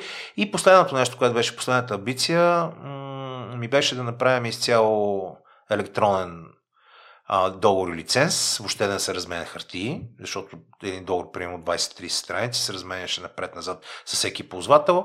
А, това първо, че допълнително пари, но отделно и се загуби много време и много хартия, принтери, въобще допотопна история като цяло. В крайна сметка го завършихме този процес в музикатор, точно в момента, в който аз даже реших, че и там вече си стигнах това на тия 12 години. Казах просто излизам, въпреки че екипа е страхотен.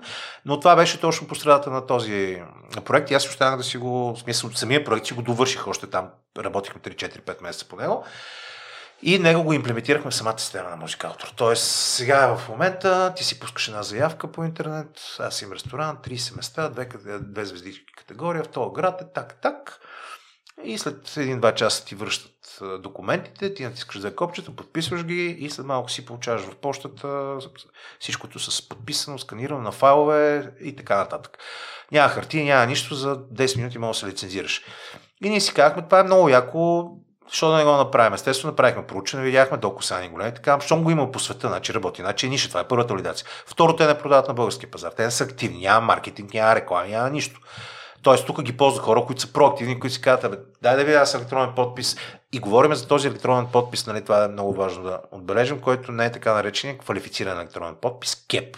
Защото този КЕП е много тежък. Тоест, ни флашки, ни карти, четци, тук говорим за облачен. Подобна услуга има Евротръс, която е ме КЕП, е облачен, нали? Е, тя е страхотна компания, технологично много модерна. Но ние говорим за една платформа, която фокуса ни е електронния подпис. Това беше само началото. Това да е услугата, а след това да развием всичко останало, което да ти облече в софтуер едни вътрешни процеси на компанията, които са свързани с документооборот. Не точно деловодна система, а, но нещо подобно. И по-важното е, че не на принцип, защото има и български компании, които работят в тази сфера, на които идват, ти им поръчат за твоята компания, те ти следят процесите и го правят бутиково. Нашето е въпросът да бъде тип платформа, т.е. хората да могат да си го ползват на база на абонамент, да си ползват а, различни услуги. Примерно, а, когато направих презентацията за отваряне на вашата сесия, за която стана дума в началото, Веднага Яна, която е помощник на Алекс, дойде след това и каза, ти знаеш, че ние можем да имаме много голяма потребност от нещо подобно. Кои сте вие? Казваме, ние сме консултанти на НПО-то. И има 1 милион хартишляк, който голяма част от тях са шаблони, неща, заявления, работи, които трябва да се подават. Това не може ли да го направим електронно? И всъщност това беше един конкретен казус, който ние в момента решихме, че ще работим върху него. Направихме една работна среща, те ни казаха какви са процесите, казаха какви са шаблоните. Нашата идея е все пак да видим как това нещо да може да се мултиплицира. Даже Алек каза, това е много яко, защото вие по този начин директно може да скалирате. Вие ако направите нещо, което е свързано с европейски програми, европейски, а, нали, които се пускат пари по европейски програми, кандидатства и така нататък, това може да, веднага да имаш клиенти в България, в Унгария, в Чехия, защото програмите са ни същи и документите са ни същи и така нататък. И, и ето, примерно, един конкретен казус, който ние можем да, да работим. Или се оказва, примерно, че тези НПО-та трябва да подават а, всяка година едни формуляри а, към регистър на НПО-та си има такъв. Те трябва да дадат отчети, защото ако не го направят, могат да заличат регистрацията и да нямат право да действат. Има си специален режим за тях. Питах скоро хора, които се занимават, колко са такива. Ми казаха, примерно 20 000 са в България само, които а, сега ще видим колко са, когато до края на годината майче срокът вече в търговски регистр да бъдат и те регистрирани.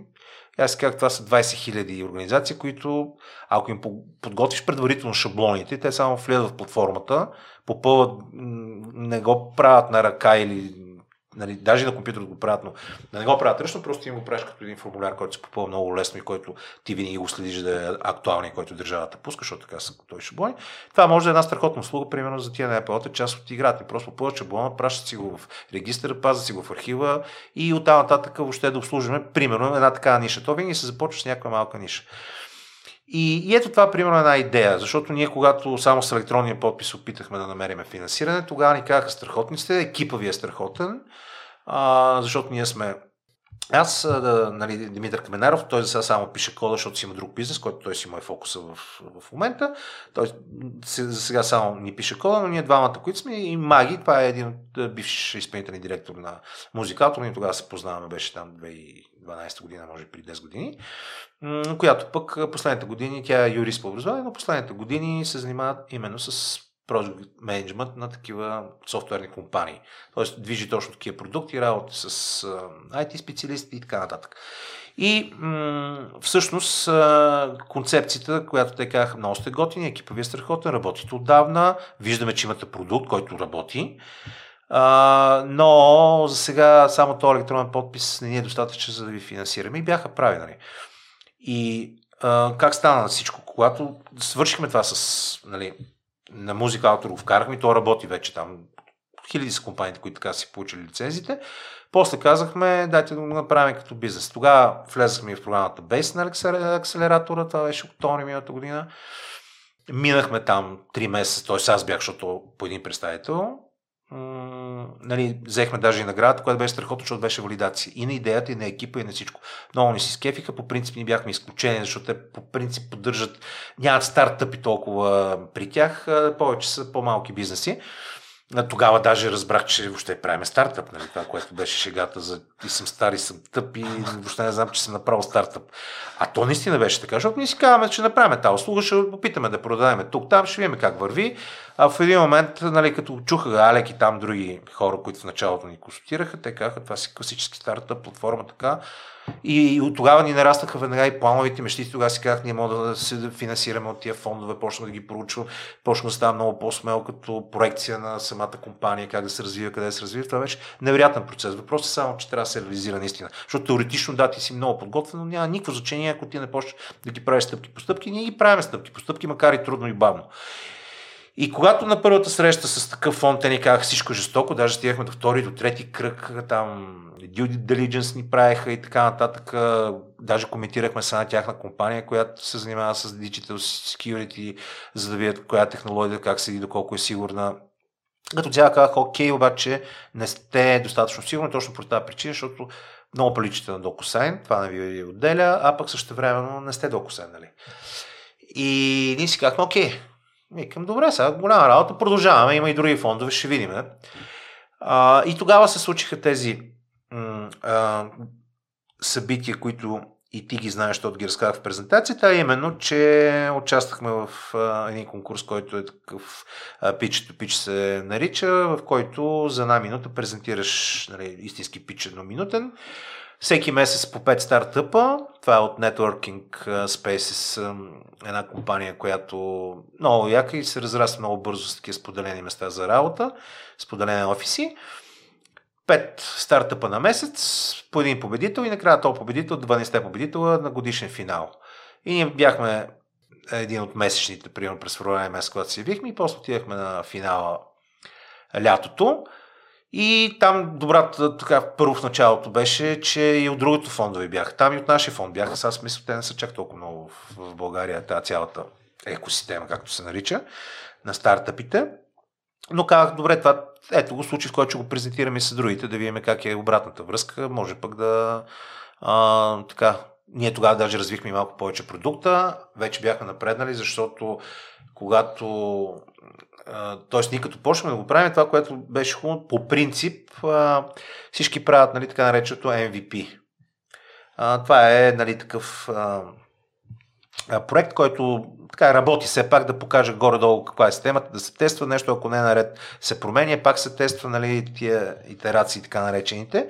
Минималният продукт, който... Да, минимал продукт, да. Ние казахме това ще го прескочим, защото наистина много добре знаем. Първо, че сме го правили, второ, доко сега другите ги виждаш и ние го направихме и то работи. Мисъл, това, това е ясно, това е лесно. Сега няма, като правиш чаша, няма какво да измислиш толкова. Хиляди хора са направили чаша. Вече после тази чаша, каква щампаш и сложиш, това трябва да е твоето, което да те отличи, нали, примерно. И така говоря чаша, защото пред нас има чаша с вода. Така. И в тази връзка ние си казахме, дай да го направим първи етап, ще отделиме време, нали, Митко ще го направи в свободното си време а, като концепция. Аз през това време направих всички проучвания, изследвах всички интерфейси на всички компании, регистрирах се навсякъде, видя как работи, какво работи, кое за нас не е най-удобно. И ние го направихме, то си работи и хората сега, които го ползват, си им е абсолютно окей. И пак музикалтор така беше и взаимно, ние им го дадахме безвъзмезно, те пък от друга страна го приеха като пилотен проект. И всъщност почнаха да го ползват толкова, доколкото това, което първият път направихме, го направихме само в софтуерите на публично изпълнение за концерти и за търгови и туризъм. Но има други отдели, които нямат чак толкова много договори, толкова документ оборот и не, не е рентабилно да им се прави бутикова тяхна система, затова те пък бяха изключително удобни да ползват самия Ideal като отделен продукт. А, и те си го ползват в момента и си окей, дават много добра обратна връзка там, където ние трябва да подобриме. Правиме точно тия, този тип итерации, нали, а, тестовите. Но въпросът е, че трябва да тръгнем да развиваме добавена стойност, т.е. допълнителна услуга. И, и тук на този етап, когато се явихме на този финал а, август месец, беше лятото, тогава и другия фонд ни каза същото. Обсъждали се го също нещо и казаха, бе, нещо сте между евро Тръст, нещо сте между DocuSign, не е точно тази концепция, ще ви следим отблизо, вече ни знаеха. Също те ни знаеха вече концепта всичко, обаче а, така обратната връзка беше пак и ние си казахме, бао, тук стана лошо. Тогава наистина, чисто става август, август месец, сега, сега, август месец, а, тогава ми стана наистина така вече малко повече удари, защото първия път, когато първия фонд ни отказа, казвам, окей, може нещо и ние да сме обяснили какво седи за това нещо, и да, сме, да съм бил достатъчно убедителен, докосайн, кое ни различава от докосайн, нали всичко може да е станало. А, но когато втори път подобна обратна връзка, значи вече света се червената лампа и ние търсиме някакъв вариант. Тогава пък като награда от а, все пак от представянето ни, ни определиха менторство от Table, нали? Ни, да ни осигурят менторство, среща така и въобще да продължим да работиме с а, Миро, твоя Адаш от а, Школо което беше невероятно. Аз по принцип си го бях планирал в някакъв момент да се запозная с него, защото имах идея, че мога да работим заедно, защото подписваме един милион безумни декларации на хартии, които се после се сканират и това юридически още не е издържано. Както и да е. Но така станаха забързано събитията, буквално се свързаха с него, на другия ден ни писа неговата сътруднички и след три дена имахме среща при него. Страхотна среща, много яко, невероятен човек, аз много му се кефа него, въобще като цяло му следях и проекта, всичко, той минал през всичките тия предприемачески истории. Точно това ни разказа как първо са направили нещо, което е коренно различно. В крайна сметка казва, че електронният дневник е най-важното. И покрай него са закачили за цялата функционалност и сега в момента вече са много напред и е много удобно. И на нас като родители е много удобно, и за училищата е много удобно невероятен продукт. И както и да е, обаче, то ни даде също обратна връзка. Даже а, представи ни предложение там, нали, дали могат да работят с нас, дали могат да имплементираме в тяхната система, дали могат те да ни ползват като електронен подпис, подписване, и въобще като брейнсторинг, представи го на съдружниците. Въобще обърна ни страшно много внимание, изключително много ни съдействаха. Това, което говорих в началото за тази екосистема, която няма криене конкуренция, някакви подобни неща, просто всичко е отворено, всичко е само с идеята и. Помогнаха ни, дах обратна връзка, която е сходна. Той това каза също пак много сте близки до DocuSign, защо да пък да не ползваме DocuSign. И сега плюс това, ние така ли, че сме софтуерна компания, ние може да го разработим, най-вероятно ще го разработим този модул, защото по принцип не влиза друга платформа при нас, това си ни е концепция, а, но давайки ни тази обратна връзка и въобще потвърляйки някои чисто практични идеи, страшно много ни помогна. А, но си казахме, ето, значи ние наистина трябва да време към тази услуга, която е интересна по някакъв а, различен начин. И каква да бъде тя. И оттам точно ние още от начало го казахме, не, няма да я правим на изос, не, ще да правим с, както с MVP, тестове, итерации и точно така. И всъщност сега сме на този етап, в който направихме тази среща с NPL-тата и в момента разучаваме тия шаблони работи, които могат да ги въведеме и да почнем да тестваме наистина дали може да им бъде интересно, дали ще предизвика интерес и така нататък. И тръгваме по този път. Въпросът е, че става малко по-бавно в този случай, защото когато идват тия първоначалните фондове, а, първото е, че кофаундърите могат един, двама, трима, примерно да работят само това, при нас поне аз трябваше да работя само това нещо, за да живея от него, защото занимавали с нещо друго, както ти обясних, аз какво ти да правя, гледам да съм максимално добър, плеснали се нещо друго да правя, много трудно ще мога да отделя време само за това. И а, второто, което е пък в един даден момент да наеме хора, защото ние сега в момента, примерно, имаме обем неща, които можем вече да ги дадем. Най- примерно мога да ги дадем някой да направи най-малкото мобилно приложение. Защото това до някъде затруднява, затруднява и колегите, примерно от музикатори и така нататък, да може да подписва, примерно, изпълнителен директор да подписва през телефона. Или да направим втора, второ, трето ниво на верификация, нали, има си там. Тоест, имаме един план, програма, които са сигурни продукти, но не ги правим, защото трябва да наеме някой да му платиме. Така че, а, началото финансиране е много важно и е много полезно. И, и сега сме на този етап, но като как финансиране, и пак ще, е, ще се възползвам най-грубо от а, свободата на разговора, който даде. А, тук искам да сравня, когато говорих за разликата между преди 15-20 години и сега. А, пак имаше един период, в който бях замесен в бизнес. Тогава беше с нос на Марко и облекла, марката Том Телър, много хора я познават. И тогава финансирането беше кошмарно. Всъщност тогава беше само с много тежки кредити, с много тежки ипотеки. А това наистина ми донесе, може би, от най-така отрицателните преживявания и стрес, защото да, бизнес е готви нещо, предприемачеството, страшно много неща ми даде, с невероятни хора ме запозна, преобърна ми живота невероятно, което си имаше безкрайно много и плюсове и, и минуси. А, обаче това с тия ипотеки и с това нещо беше страшно в един момент. Днес това нещо не се налага. И това е страхотно и затова наистина много хора, които се страхуват, ама сега как пари и така нататък, пари има. Ако е готина идеята, пари има. Не само тези фондове, които дават наистина пари, но така също, примерно, Българска банка за развитие, която малко я бяха опитомили там да не влиза в политически теми, но всички знаем как се раздаваха ни пари на ни конкретни хора в огромни милиони. В момента е вкаран съвсем друг режим, който наистина финансира а, малки предприятия, включително и по програмата BASE и EBO, там си има а, специални контакти за това, където да, пак взимаш кредит, но кредит е без а, такова обезпечение, на много по-добри условия, т.е. не е така от нерви, от разправи да направо да влизаш в болница или получаваш инфаркт и така нататък то така чисто исторически на времето, даже затова скоро четах се появила самата форма ООД, защото едно време търговците, като трябва да правят някакъв бизнес, ако фалира всъщност цялото имущество, цялото семейство, абсолютно отиват на улиците и загиват буквално. И после измисли една такава форма, за да могат да стимулират хората в крайна сметка да правят бизнес и ако фалират да не, да, да не загиват всичко, да загиват само с това, което участва в бизнеса. И сега нали, някои кредитодатели, клиенти нещо могат да изгорят, но пак споделят това цялото нещо. Та, в тази връзка м- финансирането е много важно. Ние сега за сега продължаваме без него, по проста причина, че даряваме труд. Защото ние сега, ако го оценим, вече сигурно сме 50-60-70 хиляди лева, а сме го дали като, като труд което нали, няма нищо безплатно в този живот, но поне може да си позволим да дадем нашите усилия. Докато обаче пък това не изпъва да, да се развива малко по-бързо. И от тази гледна точка това, което е най-ключовото, да не се отказваме. Защото всичките, когато слушаме по тия подкасти и така нататък, точно думичката е постоянство.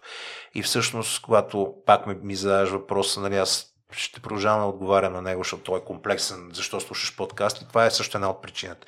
Защото в един момент, като чу някой как разказва как му е било трудно и как е гладувал, примерно година наред, или се чул с какво се занимава, или е милчини, докато му се развива проекта, и в крайна сметка успял, това е някакси една валидация си каже, бе, може би при нас се получи, дай да, да не се отказваме, дай да продължим нещо да, да правя и така нататък, за да само и само за да продължим. Така че а, искрено се надявам с това постоянство да, да, да успеем да, да устискаме още, да, да направим сега тия експерименти, да намерим време, защото това цялото нещо си има собствената динамика. А, нали, моменти, в които трябва малко да поспрем, другите хора работят. Аз а, така се бях колко години и половина-две изцяло. Сега в момента и аз имам някои други занимания, но общо взето това ни е фокуса. И се надявам да стигнем до ниво, в което вече да, да, да се финансираме, което е по-сигурно, че може поне частично да почне да, да има приходи, не да се самоиздържа това. Стартъпите не се самоиздържат никога, според мен. Но да се завърти машинката, да почне да има някакви приходи, оттам и фондовете вече са по-благоразположени. И най-важното е да се хареса идеята и да, да, да намериме пазар. За сега доста хора и компании проявяват интерес, но не по начина по който а, всеки чака наистина тази допълнителна услуга. Така че трябва да разработим нея и да, да продължим напред. Защото абсолютно всички, както Миро изрази от школа, той така написа, има пейн, нали, точно този бизнес, предприемачески език с чудицата. Да, има болко, има проблем, който трябва да се реши и това го решава окей. Okay. въпросът е та трудната стъпка go to market и този продукт, който да бъде а, малко по-различен, но дързаме. Няма, няма спреме за сега поне. Поздравления за което момче. Аз не успя да разбера какво всъщност очакват компаниите като допълнителна услуга. Ти сподели преди малко за архивирането. Ами архивирането е много ключово. Примерно една от разликите с Евротръс е, тя е страхотна технология, плюс това е КЕП, което е много важно, защото работи пред институции, обаче там като подпишеш и казвам Евротръж, защото те са областно услуга, т.е. това нещо го правиш през телефона, а не е, другия физически кеп, който трябва да пуснеш флашка в лаптопа, да си свалиш софтуер, да, да правиш някакви неща. Скоро малкият ми син, който там покрай всичките си договорски неща, работи в едно НПО с такива много млади хора и заедно са описали да подпишат с електронен подпис с карта, два часа и половина откачи, а той много си, често си ползва ID. Там подписва си декларация, работи си и ползва платформата. Вика, това наистина е абсурд. Вика, как, аз не знам как се сравнява, но, но е така. Законово е много по-сигурно се водим на нещо. Нашето е за съвсем други цели. Както и да е. Идеята е, че а, услугите са точно така, че първо може да се изградат шаблони. Шаблони примерно конкретно шаблони на договори, договори за найем, примерно, които са малко по-стандартни или нещо подобно. Ти можеш да го попълниш. А, компании, които имат, а, ето, примерно, музика автор идеален. Защо? Защото те имат и стандартни договори, които са лицензии. Имат само една опция, която се генерира първа страница. Примерно това функционалност може да на системата. Ти да генерираш първа страница на база на адресната книга, където са данните на фирмата. Данните на твоята компания са ясни, данните на другата компания са ясни, защото са ти в адресната книга. С, с, с един клик ти само генерираш първа страница, отзад ти е типов договора, вкарваш мейла на човека, за който е предпреден този договор, пращаш му го и той получава готов договор за това нещо. И ти, примерно, една от услугите ти сам да можеш да почнеш да ги седаш тия шаблони. Примерно ти работиш с 3 или с 5 долара, сам си ги качваш, сам си ги и ги вкарваш. И също, ако има някаква редакция, защото все пак всеки договор е достранен някой от другата страна, ти това нещо си го минаваш нормално по мейл. Живот и здраве по-нататък има и така услуга, която да го вкарваш на принципа на track changes, но това по-трудно се мигрира към такива Даже и Google е един пример, който има тази услуга и почти никой няма ползва. Всеки си ползва на Word Track Changes, въпреки че Google е облачна услуга, т.е. ние двамата едновременно мога да правим, но не е толкова удобна. Както и да е.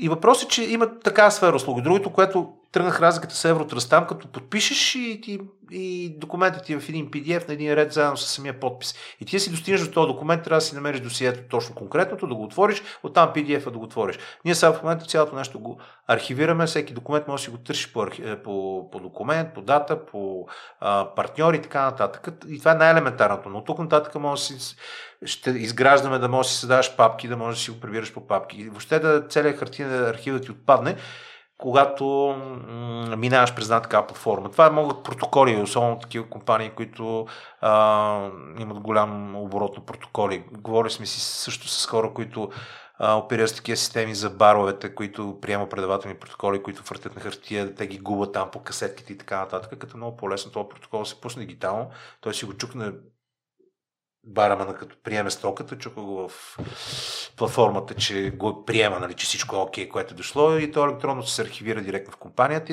Един милион неща могат да се дигитализират.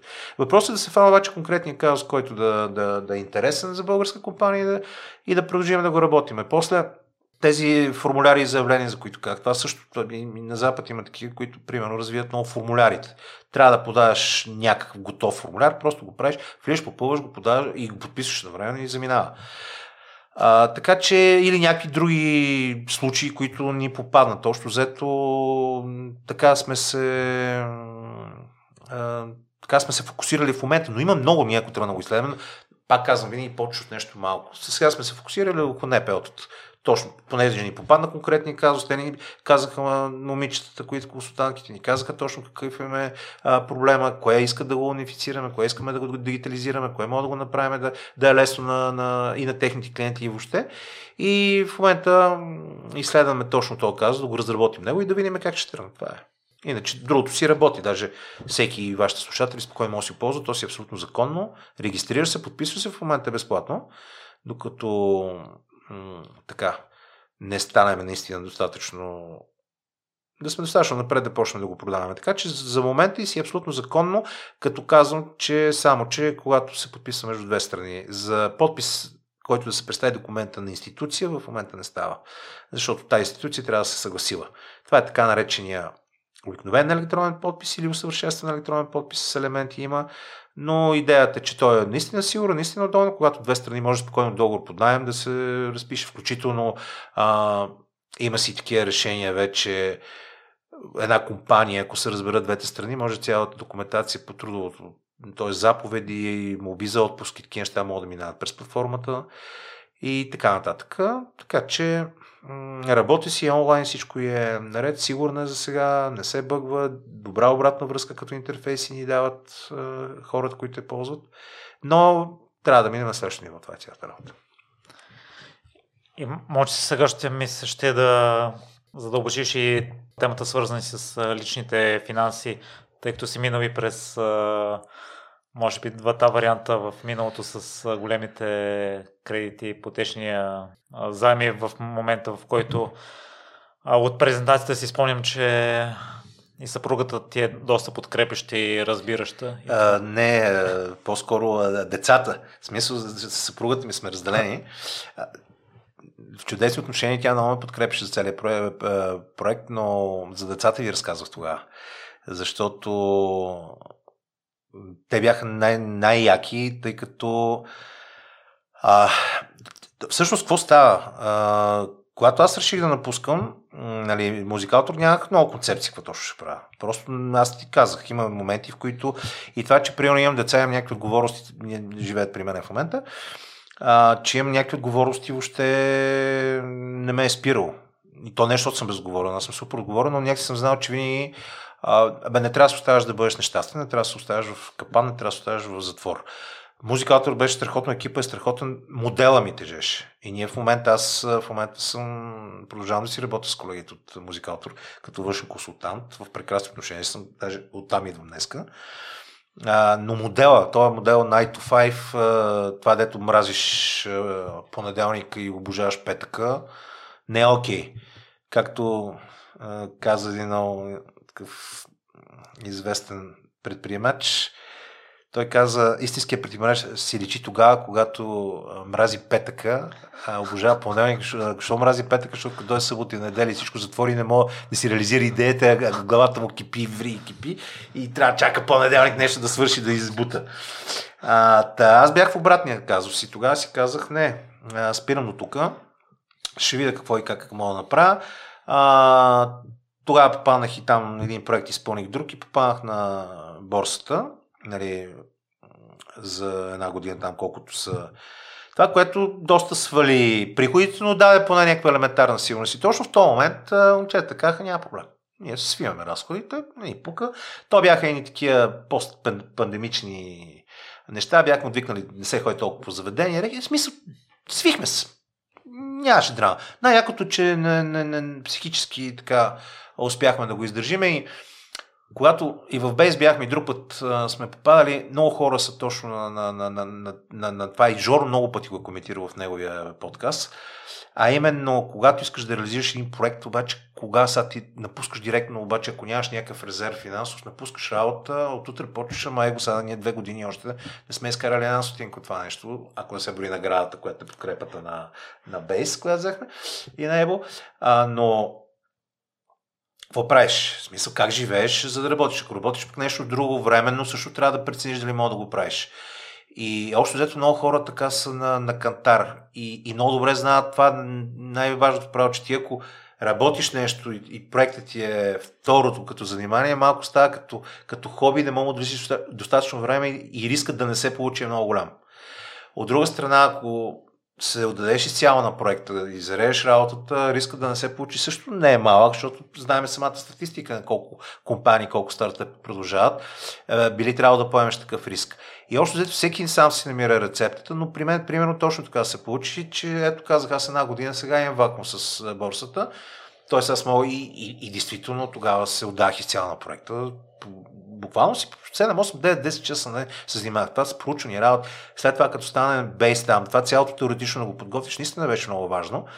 Въобще да разработиш тия и документи и така нататък, те не са никаква гаранция за успех, но, но е нещо, което си го мисли, когато утре, други ден попадаш в тази ситуация, то вече веднъж ти е минало. Ти ще го разгледаш пак, ще се посъветваш, ще го обсъдиш с колеги, с съдружници и това цялото нещо ти е минало. Така че а, да не говорим, че ви работихме по самата платформа. Това цялото задание, как да изглежда, какво да има тестове, работи, непрекъснато нещо се случваше. И в тази връзка, ако не бях по този начин останал, нямаше как. Сега то после свърши това нещо, пък дойде на края на без. Тя помогна още няколко месеца, после казахме то фонд, защото абсолютно нормално е това. Много хора трябва да го знаят, че а, те се притесняват, ама аз как така си пиша заплата, като взимам кредите нали, на тия фондовете за рисков капитал. Ми не, напротив, тя, това е първата цел на кофаундерите да се уреди живота, за да може да само с това нещо. Тоест идеята, ако е окей, те им дават пари буквално са заплати, за да могат тези хора да първите там да изкарат няколко месеца, година, докато минат на следващото ниво, защото те така са на, на нива тия фондонабиранията и въобще колкото повече фонда ти повярат на някакъв етап, то по-лесно се разширява, повече се включат и други други инвеститори, стига да върви проекта нали, на някакви етапи, докато стигаш примерно вече и милиони и така нататък, да получиш финансиране. А, докато и стартъпа се развива и това е непрекъсно се прати. Големите стартъпи продължават да се развият, продължават да търсят инвеститори, продължават да търсят свежи пари, такъв е механизма на бизнеса. Та, това не е страшно, ако ти е добра идеята да се кандидатства за, това, за тия фондове и да може наистина да се осигури някакъв комфорт по някакъв период от време да се работи. А, в момента, в който почна да свърша това нещо, започна нали, а, от бейс там така няколко месеца продължихме, тогава пък се появи точно с музика, автори се появиха ни проекти, които аз наистина с познанието, които имам в материята, мога да им бъда безценен. Нали, като външен човек, като консултант, тях, ми, тях ги поехме сега няколко месеца, ги работиме, даже ще имам още известно време. А, тази интересна история, която ти разказах, примерно, че в цялата схема почна да пиша там някакви материали за, за блога на онлайн магазина на моя съдружник, там, който той си има съдружник, нали, силно казвам, co-founder, нали, той си има съдружник, с който си, си движат бизнеса, такъв онлайн магазин за компютърни периферии и така нататък. И той там ме помоли каза, бе така иначе тук нашия блог не е писан от 2-3 години, ти така обичаш да пишеш, пишеш от време на време, искаш. И аз казах, да, ама сега, смисъл, нали, не е някакво благодеяние. Не бе, наистина ми трябва, разбира се, смисъл, наистина ми трябва преди търсихме хора, нещо не мога да намериме, е сега възможност да пишеш нещо. И най-смешното беше, че ние правим, аз това после се, се смяхме, правим един а, платформа, която би трябвало да уни принтерите, нали, както така наричаме, да махне хартията употреба. И първите материали, които ми даде да, пише, беше за принтери. И аз викам, и сега кува работа, нали? Ние ще махаме принтерите, ти ми даде и така се смяхме, но наистина аз сядам, чета, там гледам някакви неща, проучвам цялата тема, консултирам с него, накрая пара правя един материал, който първо да е истина, второ да е полезен за хората. И това са някакви примерно допълнителни средства, които от тук там си помагам и общо взето така по този начин, по някакъв начин се справяме. Но в крайна сметка може и това да свърши, но, но, но не знам. В момента движа по този начин, а, точно поради причината, защото вярваме в проект. в даден момент, ако трябва, може би ще трябва да си намеря някаква работа, няколко има някакви услуги му трябва, но като цяло, ако си намеря работа, това ме е страх, че ако е такава, нали, 9 to 5, ще съм абсолютно 100% отдален и тогава може да се забави проекта малко. А, така че по тази причина по-скоро е това с... А, точно за това ми се роди идеята с тип обучения, които те са много специфични. Обаче все пак и за тях има някаква ниша, такива, които са в нашата материя, като авторски права, тъй като много и режисьори, и музиканти, като се подписват продуцентски договори, не, не си знаят правата, не знаят какво подписват, е, как, от другата страна какво става, кой какви права, какви задължения. Много е сложна материята.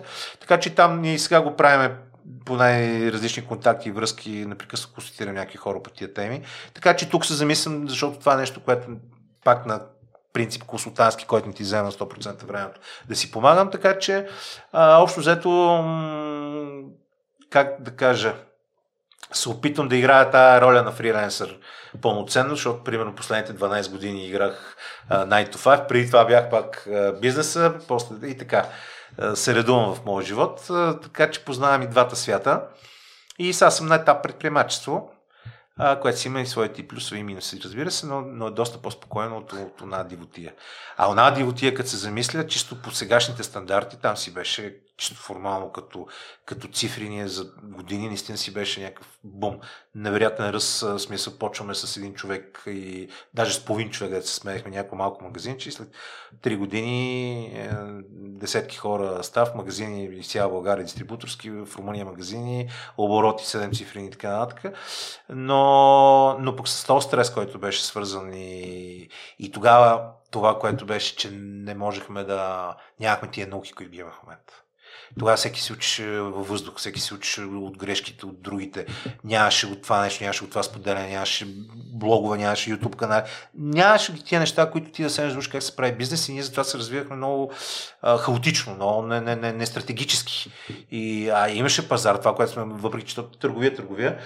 А, и и затова това беше невероятно като преживяване, невероятно като школа, обаче стресът беше брутален, защото тия всичките кредити и всяко едно затруднение, а ти на пари 15 плащаш, нали, всеки предприемач го знае, плащаш заплати на хората, данъци, всичко трябва там си беше всичко изрядно а, социални здравни осигуровки и така нататък. И това всичко седиш и го мислиш, като ги няма приходите, па трябва и кредита да платиш. И ако всичко рухне в един момент, си кажеш, окей, ние оставаме без работа, остават някакви хора без работа, си намерят други, само че заминават някакви имоти, които цели целите семейства ти подявайте, което беше много страшно. Аз това си го спомням. Това ни дойде малко в повече и тогава си казах, че окей, предприемачество, да, добре, но, но трябва с баланс, защото това се отразява на здравето и не трябва да се а, достига в, в никакъв случай до това нещо а, освен ако човек не е готов, защото има хора, които си го понасят. Има си различни хора, разбира се.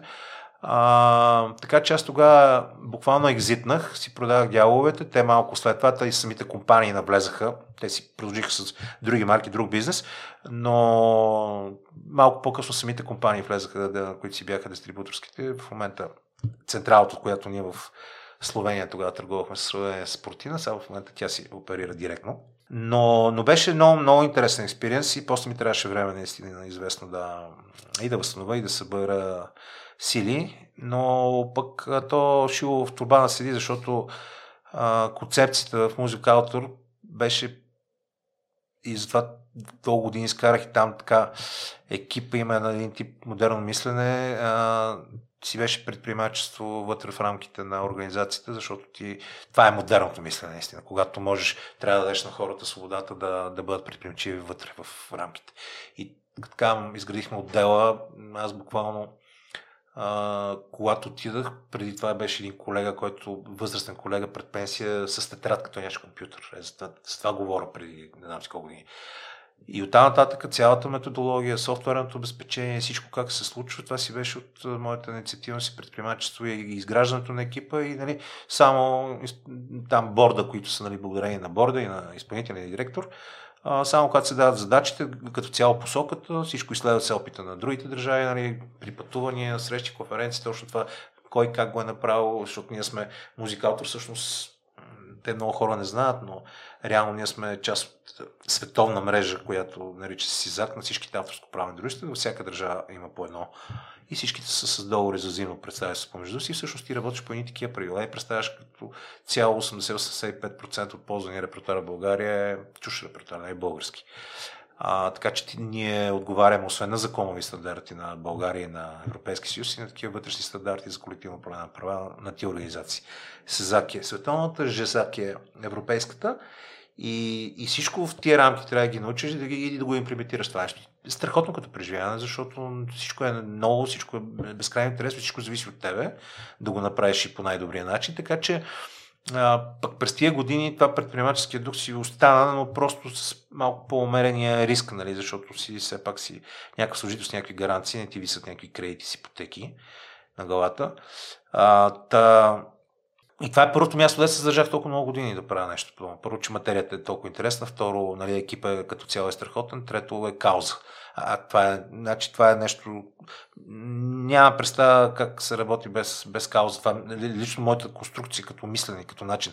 Ама от най-елементарното нещо. Аз пък имах и някакъв страшен късмет при живота, че се попадах на места, на които са най-добрите към момента. Примерно, сега като напуснах на времето това, де ти разказа студентските години, като напуснах а, университета, първата работа ми беше, защото аз официално в момента дипломата ми е готвач кулинар. Завършил съм Тоха, макар че не точно Тоха, тогава имаше едно така наречено УПК, т.е. до 10 ти клас си учих в гимназията Майка, завършил съм руска гимназия, а, което предвид а, моето отношение към държава и език е много интересно. Но, както и да е, та, 11 клас си беше а, едно ОПК, дето отиваш в тогава така наречените техникуми, за да изкараш някакъв занят в 11 клас. И в училището майка учихме само, примерно, български и физическо, нещо подобно. Матурите си ги държахме там, но също, също време всички предмети си учихме в техникумата. В този техникум Тоха завърших и на дипломата в момента кулинар готвач, специалист по авторски права и това е положението.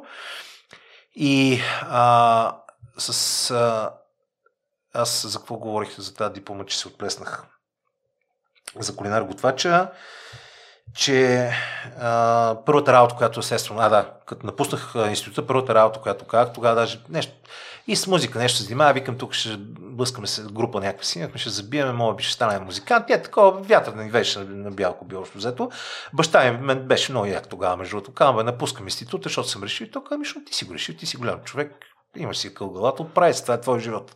Което е много либерално. Аз сега, като се замисля, такъв си викам, бре, този човек тогава, той си такъв е, партиец, нали, от тия старите, ние 90-те години много се карахме по, нали, аз за два месеца се осъзнах, че съм демократ, всъщност като разбрах какво става. Наистина, това много лесно, моделите ги виж, ти кажеш, там е така, тук е така, откъде някъде ще има консула в училището, къде някъде ще има партия в училището, къде някъде аз в институт трябва да уча партийно строителство или история на БКП, откъде някъде, е такива неща. И 90-те години вече там, като се появиха СДС избори, работи, много спорихме и се карахме. Даже после казах, това е лудо с това да баща ми целият живот, някакво да, да, той е идеен такъв идеологически комунист. И няма какво да спора се карам с него. Да, аз не мога му живота. Спряхме да говорим за политики така живот и здраве. Си отиде при 2-3 години, но в страхотни отношения. И така и аз какво да работя? Първото нещо в, в сферата. И, брат ми, там някакъв приятел, първите частни ресторанти си вече си бяха появили. Викам, да, ще работя готвач.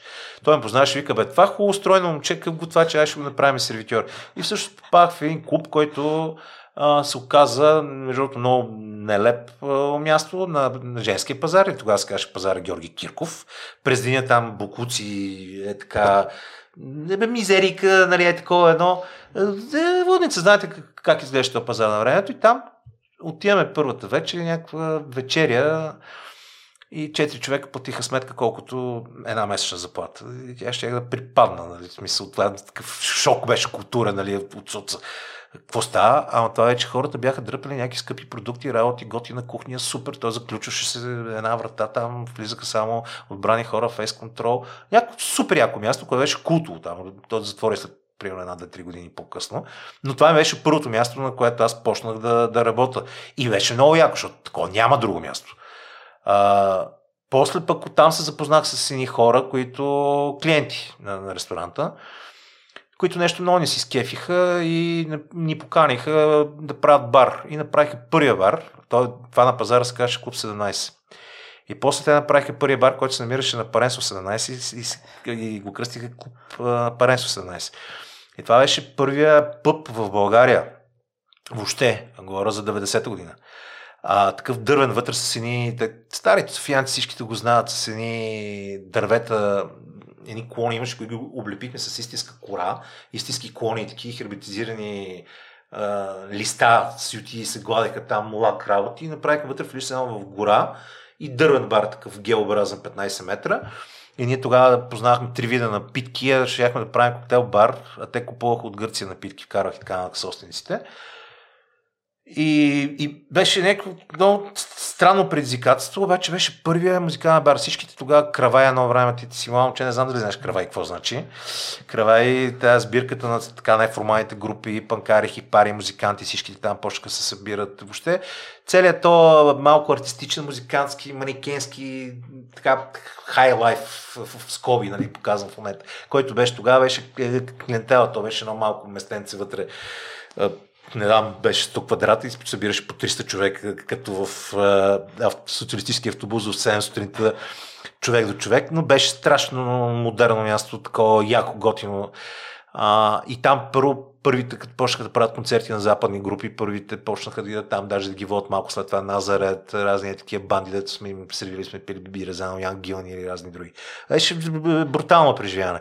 И, и пак ти даваш цялото сърце, защото е уникално място, което е единственото. Първото София, сега после се появиха вече и ред други бари. И мене така се попада на някакво такова място, толкова ми стана интересно и с, с, с страст аз не, не мога да издържам някъде да работя, ако наистина изпитам стрес към това.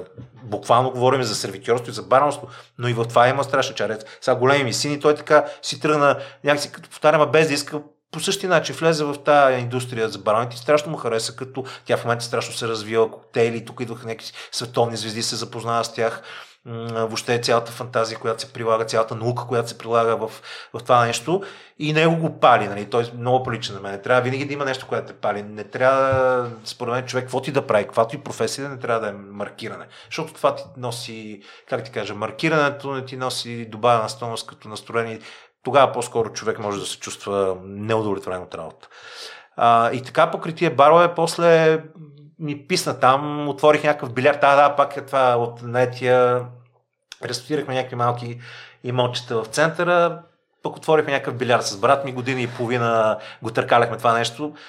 Там, адски смешно, защото едно голо помещение, даже маската тогава дойде една от Хей, тогава още беше ранните години, нямаше някакви такива подкупи диска или нещо подобно. В никакъв случай дойде само имаш туалет, не викаш, не продаваш алкохол. Викам, не искам да продавам алкохол, си излизам от бар, писна ми там по цяла нощ, така нататък. Аз ще ти дам разрешение, при, при какво искаш. И тя ми дай, защото то наистина той имаше изискване да, да имам туалетна в обект. И то леко по леко се събраха там махалата.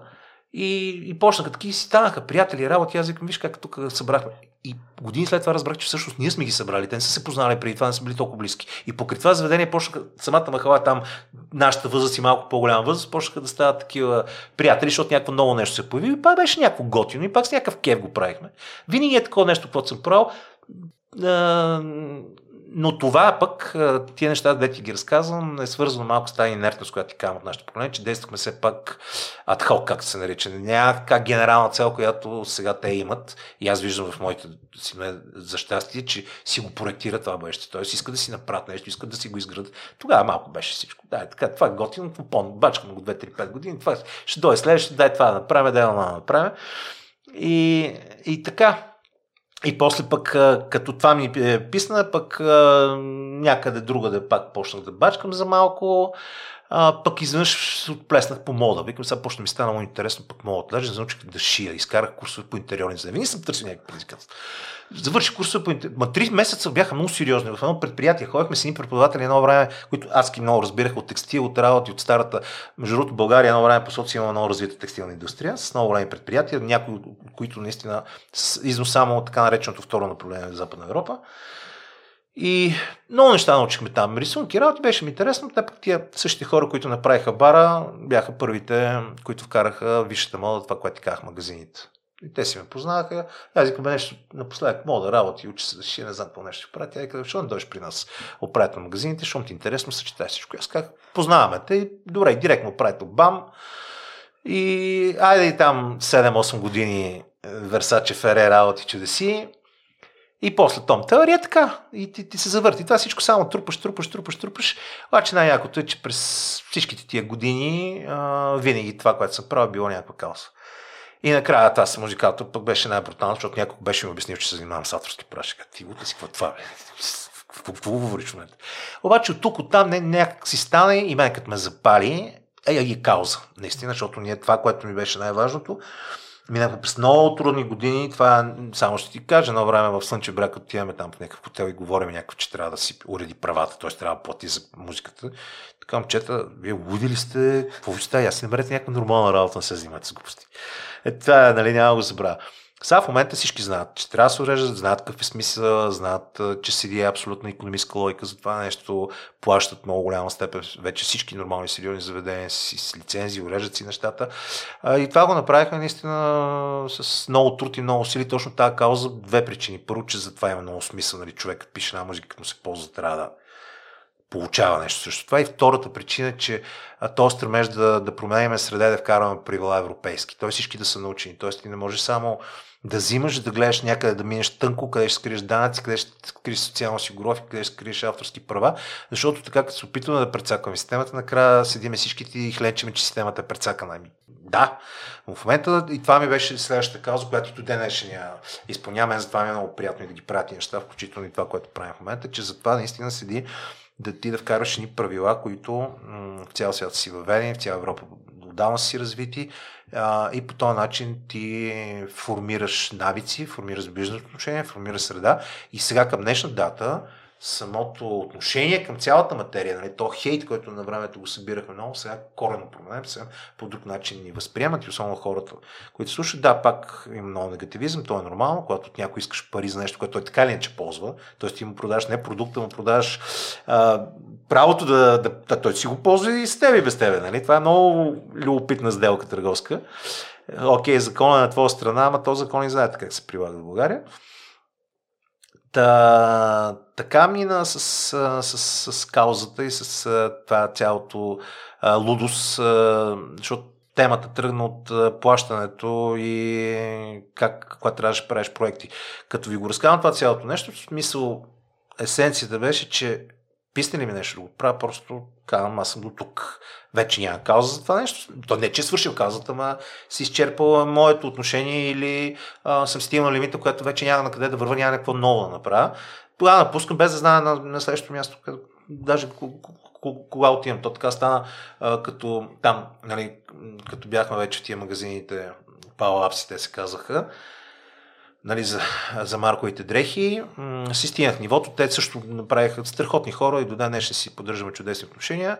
А, всичко възможно направиха, натовариха ме, даже там бях точно първите компютъри, графичен дизайн, ми беше интересно да работя, реклами да правя, флайери да правя, даже билбордове получавахме а, някакви имиджи, само надписи да разпределя. Нещо се опитаха да ме задържат по максимален начин, но и на тях им беше ясно, че вече си стигам таванчето. И напуснах, просто казах, вече не мога. Тогава пък ме поканиха управител в едно пак култово заведение, беше марокканско, едно казба в началото, а, което обаче в един момент осъзнах как за 7 години първо бизнесарски се е променил това, което аз познавам. Второ, аз съм вече на друг етап, примерно имах и малко дете и така нощна работа до 3 до 4 часа ми се връзваше. Така че там около година, година нещо я изкарах я и си казах, не, не, това не, не е моето. Много готино. Пак беше култовото първото заведение. В момента, в който го отворихме, такъв то беше между ресторант, вечерен, нощен клуб с един марокански дизайн вътре. Едни опашки от по 200-300 човека беше, пак много яко. Но как това не е за мен. Напуснах и пак не знаех какво. Единството, което направих, взех малкия, който тогава беше само с големия син, малкия момчин, така му викам. А, беше на 3-4 годинки, само той беше още и отидах на един санаториум на Сандански, само да почеме така 10-15 дена с него. Беше много смешно, защото те, нали, на санаториума, а майката къде е? Ми, няма е двама. И е, как така двамата? Еми двамата, аз съм баща му и той го на санаториум. И за по толкова. Е, как без майката се оправите? Е, е, така. Ние сме много страни. И лелките там всички събирахме по една кошица ябълки вече, защото станахме известни. Нали, таткото сам с а, детенцето, нали, като говорим за тия шаблони ролята на мъжа и на жената в това. А, а, а мама тогава работеше през това време, аз не работех, тя работеше. И казах, окей, ще видим. И после един приятел точно каза за Том Теор и аз казах, окей, так му бяхме продали там тия реституции, дето билярда беше там, някакви малки пари, ми към дай ще, вложа, той вика супер си специалист. Да, и, и е така. И се почна. И там тази лудница. И, и, и това е, после като се махна от тази имаше един период, който пак също, нали, като изчистихме всички кредити, работи, чусити, като ги върнеш накрай, поне приключихме на нормално нещата, но не излезах с някакви пари, кой знае какво да живее и така нататък. И пак си имаш и такива трудности, да така варираш между стандартите. За мен не, не, не е било проблем, защото е важно това, което чувстваш вътре, да се чувстваш свободен. Това ми е... Всъщност се оказа после, че аз съм човек, който спазва правила много. И наистина спазвам правила. Ако не съм доволен от някакво право, търся легален начин как да го променя. Не обичам да ги нарушавам, а просто да ги променям устойчиво. Така действам. И обаче се оказа, че както така спазвам и правила и всичко, всъщност обичам много да си обичам свободата си и, и най-важното да има смисъл това, което правя. Защото ако няма смисъл това, което правим и минават дните един след друг, без добавена стоеност, без нещо да смислям си свършил, наистина пропиляваме безкрайен дар, който е безценен и е лимитиран. Нали? Имаш там едни между 70 и 100 години, да го кажем 100 години. Но наистина трябва да ни минава смислен живот и затова така винаги съм реагирал. Когато нещо не е окей, okay, предпочитам да съм добре, пък няма значение с парите, някакси се справим и се сме се справили. Семейство, деца, пак разбирания, да, може понякога даже да има и проблеми за това нещо. Минава навсякъде, през всяко семейство, въобще не е проблем, но, но важното е а, да се чувстваш свободен и смислен в това, което правиш. Това съм си го така извел в живота като цяло.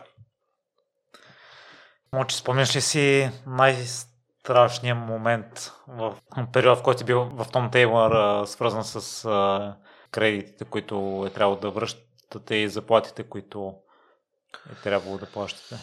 Ами, да, той всъщност, спомням си две неща. Единия беше а, нали, един имот беше на моите съдружници. Те по принцип си бях така, те, те имаха контакта тогава с представител на Том Телър. Аз влезах малко по-късно. А, но те си бяха заложили техен голям имот, който е мен. А, после в един момент трябваше и аз да заложа нещо, защото бизнеса върви ти трябва да свежи пари, къде ги намериш. А, да не говорим, че точно тогава дойде един период вече към края на моловете, който беше много тежък тази сфера за свежите пари. Защото ти отваряш мол, ти трябва да присъстваш този мол. От една страна, задължително, ако искаш да си устойчива марка. Само, че мола може да се забавя една година да не отвори, а ти трябва да подпишеш договор и също време по-страшно, че трябва да сложиш поръчка на дрехи и да ги платиш тия дрехи. И ако не отвори мола тия дрехи, какво ги преш една година? И е много страшно смисъл, много трудно се справях тогава колегите. А, нали, аз точно почнах да се появяват моловете, даже малко преди да напусна подписах договора за, за Мол София, ако се лъжа. А, да, както и да е, въпросът с свежите пари беше ключов тогава. И, и аз залагам един мод, който живееме, даже до ден днешен на жена ми, на, на баба и на майка и се е родила там и така нататък. И баба и, нали, баба, тя много обичаше. Баба и Бог да представи, само сине, не ме остави да умра с отворени очи, да не ти вземат имота. Мисъл, товар е брутален. Товар е брутален. И, и това беше един от страшните моменти. Мене по едно време буквално ми окапа брадата. И съм чисто физически такъв. Сега, интересното беше, че стресът беше свързан с тези неща, а не с конкретната оперативна работа. Нали? Това какво вършиме през деня да си преуморен, защото има много хора, които се проморяват през деня от преклено натискане педали. Значи мене това не ми е било тук страшен проблем. Това си го управлявах, защото аз оперативно, понеже имах този опит, всъщност си изградих екипите, нали, обучих ги как да се продава, цялата организация по приемане на стока. Ние даже като почнахме, нямахме офис, нямахме офис. Нямаше, а, тогава, мисля, аз офисът ми е в телефона, много неща, с изключение на принтиране, може да свърши страшно много неща. Аз презентации си правя някакъв път на телефона, толкова съм свикнал. А, няма проблеми и променяш, но тогава нямахме офис, къде да принтираш едни документи, да ги размениш, да получиш. Значи тогава факсове даже си, си пращахме, беше в такъв е, период напред-назад, фактури летяха с факсове, някакви такива работи. Да, да организираме опис, всички операции, всичко това нещо го направих. Е, колегите се занимаваха с други неща, между другото страхотни хора. А, един от малките примери на съдружници, които се разбирахме много добре, карали сме се само за концептуални неща, за пари никога и се разделихме абсолютно до ден сме си приятели, няма никакъв. Не сме скарали никога за пари, което е много безценно наистина. И а, това беше страшното и когато се затраши примерно техния имот, нали, че в един момент може да мине, което беше също там, строен години наред и така нататък. А въобще е тежка работа. Ние такива младоци сравнително, в смисъл не толкова, как да го кажем там, колко бяхме, на 30-30 няколко са, не съвсем млади хора, ма точно с семейства, с деца, с малки деца. То много странно беше, ние гледай сега какво нещо, така запознахме, станахме съдружници, се оказа, че сме се оженили в един ден, ама не в един ден на една дата, нали? а в един и същи ден сме се оженили през два часа. Не е била наша сватба, след два часа била тяхна сватба. На едно и също място, на Витушка. А, и така, а, това бяха тия страшни моменти. Заедно сме взимали даже такива текущи работи, хората никога не, са ни, не сме им закъсняли с пари, с нещо подобно, но, но това, това, това, това, това ти вкарва един стрес, който ти отнема от, а, от креативността и от, от кефа да правиш бизнес, защото наистина има от друга страна страхотен свят отвори това нещо, пътуване непрекъснато, само да ходиш да слагаш, мен това ми беше любимата част, примерно спортивна една словенска компания, да ходиш да слагаш там поръчки, т.е. поръчката за сезона, нали, ти аз толкова години съм го работил вече, избираш прави съчетания, това, това, това. А, всеки месец се пътуваше насякъде, до Италия, до Германия, нали, Том Тейлор, до централата, до Хамбург сме ходили там, откриване магазини. Страхотни тия преживявания, въобще колегите, които вкараха другите марки, те все по- и по-малко станаха вече до голяма степен много се промени бизнеса, включително и този бизнес. Нали? Влезаха Зара, Айчентем и така нататък, вече големите корпорации се намесиха. А, има някои колеги, които са останали още на пазара, но това беше много яко като, като усещане въобще. И точно и тази, не само свободата, ми това да, да правиш нещо, което зависи от тебе, от тия решения. Те правите малко и по-смело. Даже сега, ако трябва да бъда честен на места, е по-леко агресивен, което пък беше едни от нещата, които не ми харесаха, обаче от друга страна ти като решаваш непрекъснато някакви проблеми и това те прави малко по-настъпателен такъв, а, защото нямаш друг шанс да оцелееш. А, там, много, много е любопитно. В смисъл, това, дето някакви хора се чуват, а, нали, разликата между това да си предприемач и разликата в това да работиш, нали, 9 to 5. А, къде опитвал съм ги двете и, и двете си имат и плюсови и минуси. Явно е на въпрос на момент. Явно е, че все пак тия рани съм, са ми зараснали, защото сега пак поех по някакъв сходен път да се занимава. И през цялото време си дах сметка, си казах сега това, дали ще отком, но сега се чувствам добре, смисъл, защото и, и контролирам стреса доколкото мога. Вече така и възрастта е малко по-друга, не всичко трябва да е на всяка цена, нали, е окей, сега може би някой предприемач няма да се го с мен, защото нали, устрем и така нататък, но вярвам, че трябва да са много целенасочени, много постоянни усилия, а, но, но контролиран стрес и контролирано прегаряне, защото бърнал да е а, много опасен. Всъщност, когато напуснах музикатор, успях да го направя при стигна до фазата на бърнаут. Защото стигнеш фазата на бърнаут, после много трудно се, а, се възприеме. Примерно, на, вече при музикатор бях уморен от модела, конкретния, пак казвам, не от а, самото място, от самия модел. Те после даже ми се обаждаха такива хора там от борда и така нататък, ама какво стана нещо, никъде всичко страхотно, не бе, такъв човек като тебе да напусне това направо. Какво стана? Викам, не, викам просто модела, не, не е проблема тук. И самия факт, че сега в момента си работи на заедно всичко е страхотно, няма, защото вече не съм в този модел, не съм в тази матрица. Това е. А, но въпрос на лично усещане и лични представи. Та, така, с двата модела. И Моче в а, момента си много активен и с политически теми, с пропагандата. Сподели, че си видял лично, че много хора са се подали на нея и е коствало живот и от участието ти при Асен Генов си записах, което в епизодите, в които аз съм записал, не е ставало дума и ме е грамна, че пропагандата много лесно пробива с а, готови формули. Така какви са те? Ами, пропагандата ми стана интересна. Сега, имам така, като гледам покрай моите синове и особено при по-малкия, който ви казах с тези затруднения с дислексията, има някои неща, които от някъде са ни дадени. Носим си някакви знания от преди. Аз много усещам в себе си. И не знам, защото понякога наистина не виждам неща, които другите хора или по-бавно ги виждат, или не ги виждат, или трябва да мине време да ги осъзнаят. И мен в началото ми беше много странно такъв. Кам, добре, това как не го виждат. И очаква, че всички трябва да го видят. И много, много лесно, много елементарно. Вижте сега. И защо го разказвам това нещо? Аз а, бил съм футболист, значи стигнах до дублиращи отбор. До малко преди мъжете, когато влех в казармата, в окото съм играл цял живот. И после много съм обичал футбол, гледал съм футбол, въобще има някаква тема футбол, особено когато вече може да гледаш шампионски лиги и всичко, така нататък. Не съм изпускал световно. Включително даже в казармата гледахме европейско, го изгледахме на 90%. Да, си казах, леле, после като излеза в цивилизацията там, тогава ще гледаме с приятели, с бира, всичко изгледам. Оказва се, че в, в казармата съм изгледал най-много мачо, защото после се заед работи нещо. Както и де. Аз бойкотирах Олимпиадата и световното в Русия, как че няма изгледам нито един матч. И към... Това е безумие на този човек да му се даде. Това е абсолютен пропаганда и пиар номер, който целият Запад се съгласява. Аз затова първият ми материал, между другото, в Off който излезе тази сесия нали, по темата след войната, беше точно как Запада си отгледал диктатор, защото Запада носи много голяма вина за отглеждането на Путин. Ти да дадеш на човек, който влиза в Грузия, който а, очевидно не се спазват права в Русия, който си взе Крим, защото тя, айде, то, домакинството доста по-рано се решено, но в крайна сметка все пак, м- аз си казах, Олимпиада в Русия, това и Олимпиадата, не? и в зимната Олимпиада в Сочи, и а, футболното първенство, няма да ги гледам. Освен това бях абсолютно 1000% уверен, че това нещо става с корупционна схема. А, знаеме ги тия неща. Те после излезаха филми, знаеме Иван Славков как изгърмя с Олимпийски комитет, т.е. доста са корумпирани тия организации, някакво да го криеме. Скоро гледах и по Discovery един филм точно за, за FIFA, там разследвания, арести и така нататък. Пак не можаха да стигнат до върха.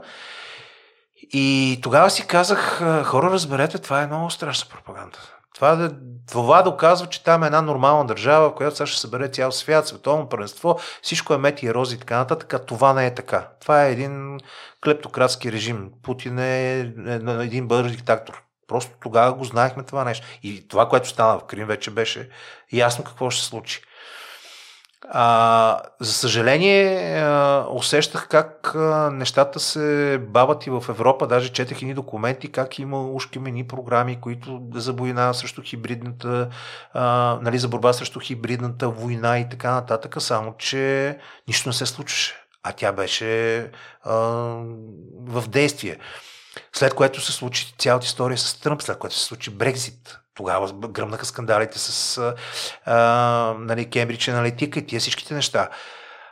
И годините след това, това всичко почна да, да, да прозира. А да не говорим, че аз самия съм израснал в една пропагандна среда. Тоест аз, както казахме вече, съм а, от късния сот с 17-18 години. Тоест аз изцяло съм се формирал в, в тази среда.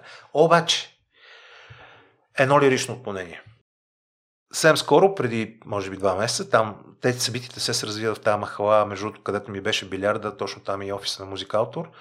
А, и там а, намирам едно а, барче, такова тип квартално, само че нашите чужденци много харесват, вътре цялото фрашкано с а, антики от а, комунизма. Ма такива, огромен портрет на Ленин, на Марс, влизаш вътре, гледаш и всякакви такива съветски работи. Нали?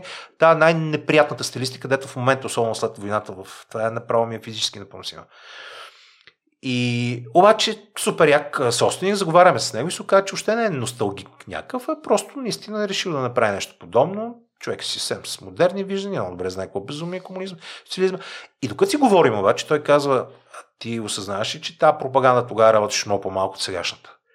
И аз го осъзнах. Защо? Защото по късни сос вече говорим това 80-те години, всички знаехме, че това е някакъв абсолютен фалш. И въобще не се замислихме даже. Аз като ученик, комсомол, пионерство, нямаше никаква идеология за, за нас. Това беше някакво задължение, така как трябва да си измия зъбите сутрин и вечер, така трябва да мина някакво комсомолско събрание.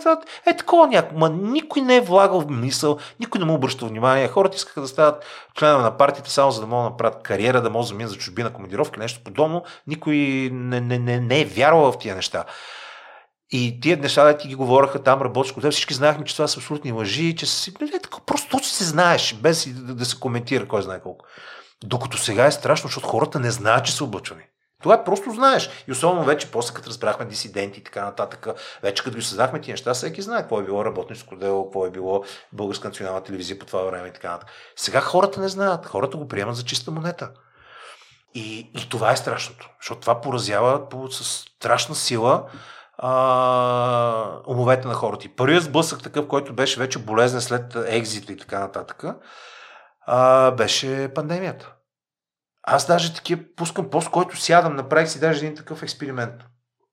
Взех а, нали, направих две графики. Едната графика с вакцинацията по държави, другата с смъртност. Тя едно към едно се повтаряш. Там, където е голяма вакцинация, там е най-малката смъртност. Там, където е малка вакцинацията, е най-голямата смъртност. Те просто се повтаряха. Вижда се черно на бяло. Няма, не работят аргументи. Въобще никой не го интересува. И тогава си направих една друга такъв като експеримент и после пак го пуснах като графики. Всъщност направих една графика на държави по брутен вътрешен продукт и на, държави по вакцинация, степен на вакцинация. Това говоря примерно миналото лято. А там, не, не, кога на вакцината, кога е за 21, нали така? Лятото на 21. Малко беше излезна вакцината и бяха почнали първите нива. Спомням си, че примерно Португалия беше на 90%, повечето западни европейски държави бяха на 80-75, ние бяхме на 15. Е така. Гледам графиката, графиката на вакциниране абсолютно повтаря графиката на брутния вътрешен продукт. Колкото е по-богата една държава, благостоянието е по-високо, толкова хората бяха се вакцинирали повече. И как е сега да видим какви са изводите от това цялото нещо. Ние с румънците на опашката. И в най-бедните държави в Европа, и най-малката степен на вакцинация. И тогава си дава сметка, че това цялото нещо идва, защото благостоянието идва с образование, идва с спазване на правила, идва с доверие на правителството, с доверие на институции, с всички тия неща. И това върви паралелно. И, и всъщност в България точно това се случи, че а, хората нямат способността да, а, да, да чисти информация, но по-страшното е, че ние сме си така наречената пета колона, най-силната пета колона, с най-голямата зависимост от Кремъл. И това вече безброй изследвания на различни институти го доказаха и така нататък. Даже излезаха данни за какво ги кръстиха 4000 нали? Даже се спомена конкретна сума от службите. Идеята е, че когато са ти овладени медиите, когато а, очевидно се плащат хора, които са тенденциозно нали, защитават тия тези. Те са много шумни, много крещящи, те ти минават по официалните медии. Тогава хората, които наблюдават тия медии, много по-лесно се облъчват. Но какъв е принцип? Ти каза готови формули нещо подобно. Принципа на програмата е много прост, всъщност, и затова е много опасен. Те не те убеждават в тяхната гледна точка. Те не искат, пропагаторите и въобще пропаганда, не искат да им повярваш на тезите. Те искат да изгубиш доверие, да ти разрушат твоето доверие. То така работи пропаганда. Защото целта на пропагандата, особено сега на руската пропаганда, е да дискредитира изцяло западния модел на живот те искат да дискредитират а, западната демокрация. По този начин да съдат на доверие, да съдат настроения и тя да, от, отвътре да се саморазруши. Защото там демокрацията при тях не може да вирее по две причини. Първо няма основа като хората, защото те никога не са били демократично общество никога не са живели свободно. А втората причина е, че самия Путин е клептократ и е създаден клептократски режим без идеологии. И, и на него целта му е само колкото се може повече да краде и демокрацията му пречи. Украина за това му пречи, защото не може една нормална държава на границата, която е руско говоряща в голямата си степен, да докаже изведнъж да влезе в Европейския съюз. Нали, тогава станаха събитията и Майдана 2014 година, преди това 2004 година, когато фалшифицираха изборите. Как така няма фалшифицирани? Кой може да си представи в Русия, че няма да има фалшифицирани избори? А видиш и тия скочиха срещу фалшифицирани избори 2004. И от тогава това ма трън гащите, защото ако тази демокрация там завирее, това на някои руснаци могат да им хареса да кажат, абе ние искаме и ние демокрация нали, в, в Русия. И каква е целта? Рушене, рушене, рушене. Няма аргументи, няма тези. Това е. И това, между другото, много готино го обясни един психолог, защото той това го каза. Ти когато... И, и това се вижда Откъде се вижда? Вижда се от избирателната активност. Колкото повече дискредитираш целият процес, толкова повече хора си казват, всички са маскари. Те няма да влезат по, по същество въобще. А, въобще не ги интересува. Те казват, тия всички те крадат. Ама този скандал, че е изфабрикуван, ама че толкова компромат е изфабрикуван, въобще не ги интересува.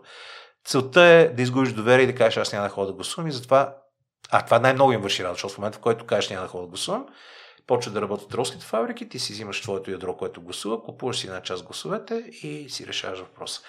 А, така че пропагандата за това е изключително страшна и примерно едни изследвания са а, правени 2016 година и е хванато как и откъде, от какви точно пропаганди сайтове, какви медии, така наречените клъстери, които са такива мрежи, са подействали за избора на, на Тръмп, включително са стигнали конкретни лица, 17 дела има конкретно срещу шпиони от Главно развивателно управление на Русия, само че в смисъл, няма как да се реализират такива дела, защото те си в Русия, но въпросът е, че се е стигнало и после 20, 2020 година е направен мониторинг и се вижда, че е спаднала в пъти пропаганда, защото службите са взели мерки. Почнали се да блокират и тролски фабрики, тия сайтове и въобще и при Байден вече няма така намеса, когато избраха Байден 2020 година. Но 2016 абсолютно абсолютно. Са, не, че го избраха Тръмп, но то стига да, да повлияеш на 4-5%, които са граничните. То това стана и с м, Брекзита. Точно там повлияха руснаците, където трябваше да килнат и 3% да отидат не в дясно и, и, и, им се получи. Това са им двата най-големи успеха, които и самите те си ги а, утвърждават.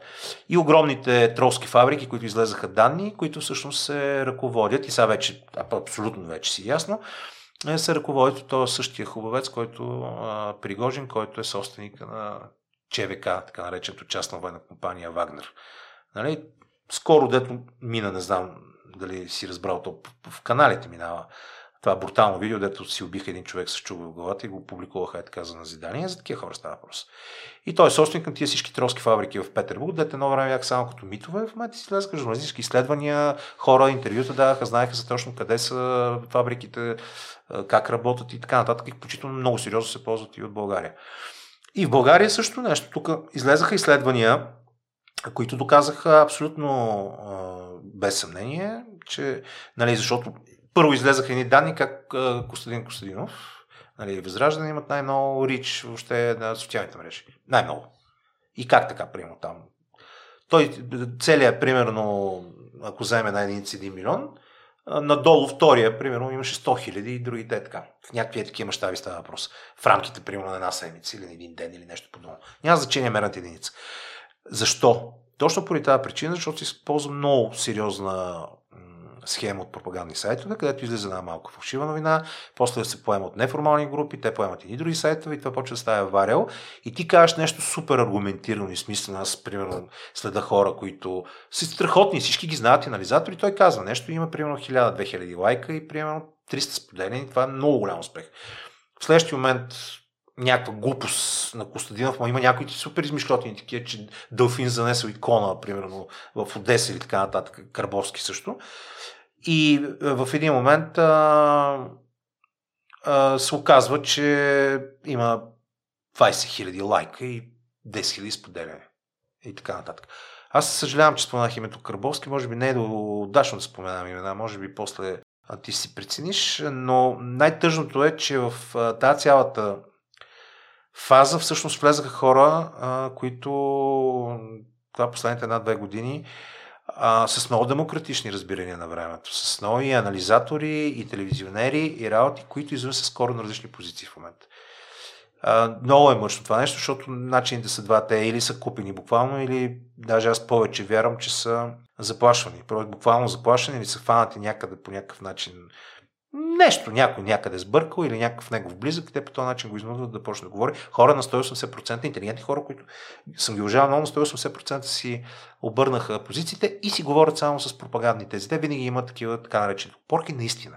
Има 5-6, които, както го казват Кремъл, точно по този начин си звучат и по, а, по нашите медии. И най-тъжното е, че звучат с голямо преобладаване в мейнстрим медиите. Тоест БНТ, BTV, нова, за съжаление, големите медии не си изиграха ролята на а, четвърта власт. Не си изиграха ролята на коректор, защото в крайна сметка наистина хората, работейки в ежедневието, занимавайки се с деца с битови проблеми, а, ние имаме възможност да влизат толкова по същество. И ти трябва да имаш институти, на които да вярваш. И тия обществената медия, примерно, трябва да е такъв институт. Когато видя новина от BBC, аз не проверявам източник. Аз там знам, че е окей. Okay.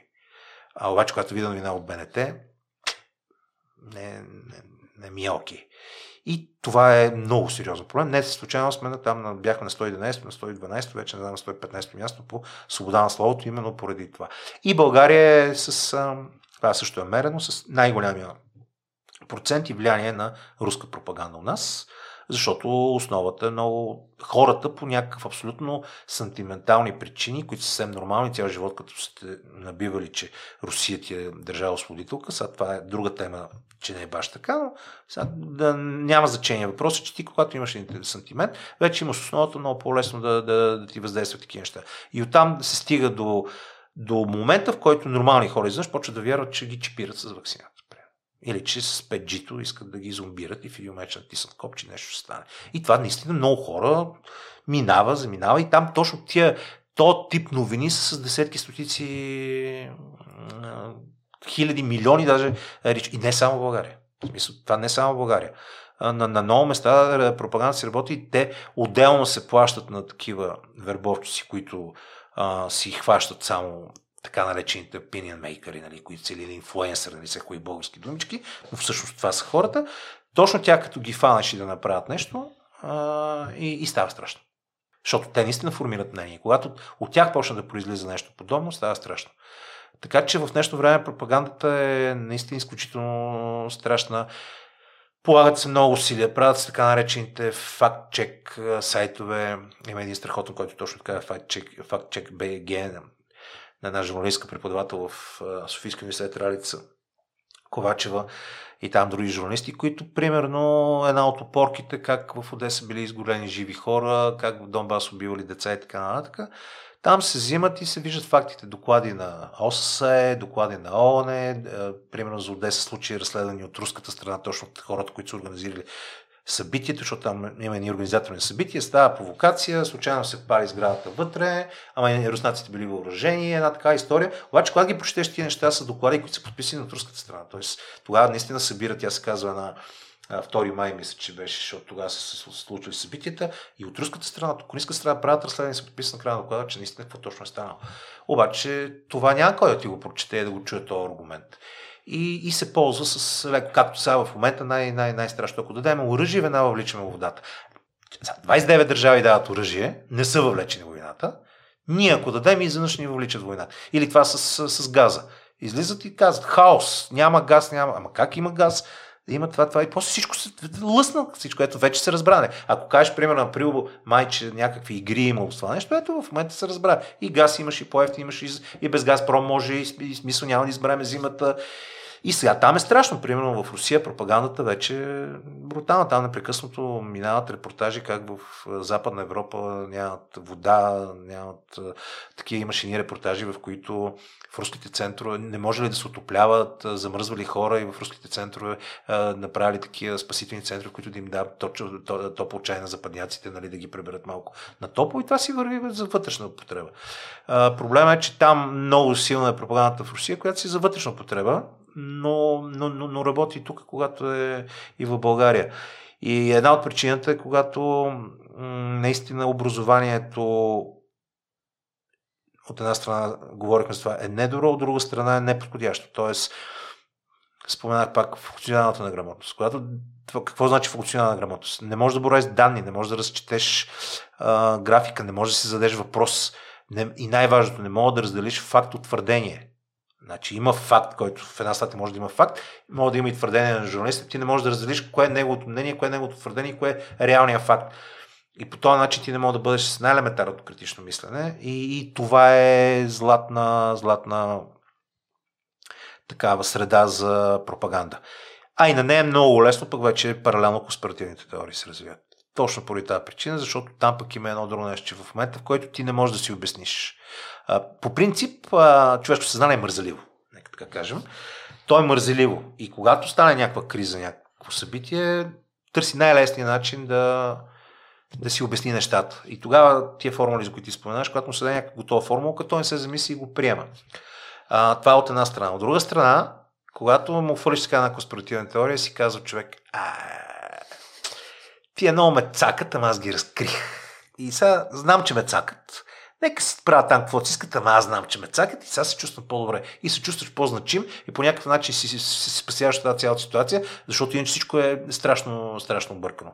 И то не е лесно. Аз даже скоро се сетих, че първите новини, примерно за Кейм Трейлс, преди там не знам колко години, ми аз първи момент лапнах и гледах някакви видеа по YouTube. Викам, аз ще гледам тук видео с някакви американски пилоти, които слагат някакви неща. Те кой знае какво ги снимали някакви пилоти, сигурно, не знам, може би са някъде. Нали, може да се направи какво и обаче сега се сети скоро, викам, леля, аз какъвто станах такова, поне много чета, изследвах, чел съм статии на Нью Йорк Таймс, на Вашингтон Пост, там тия разследвани работи, аз оттам ги знам тия неща.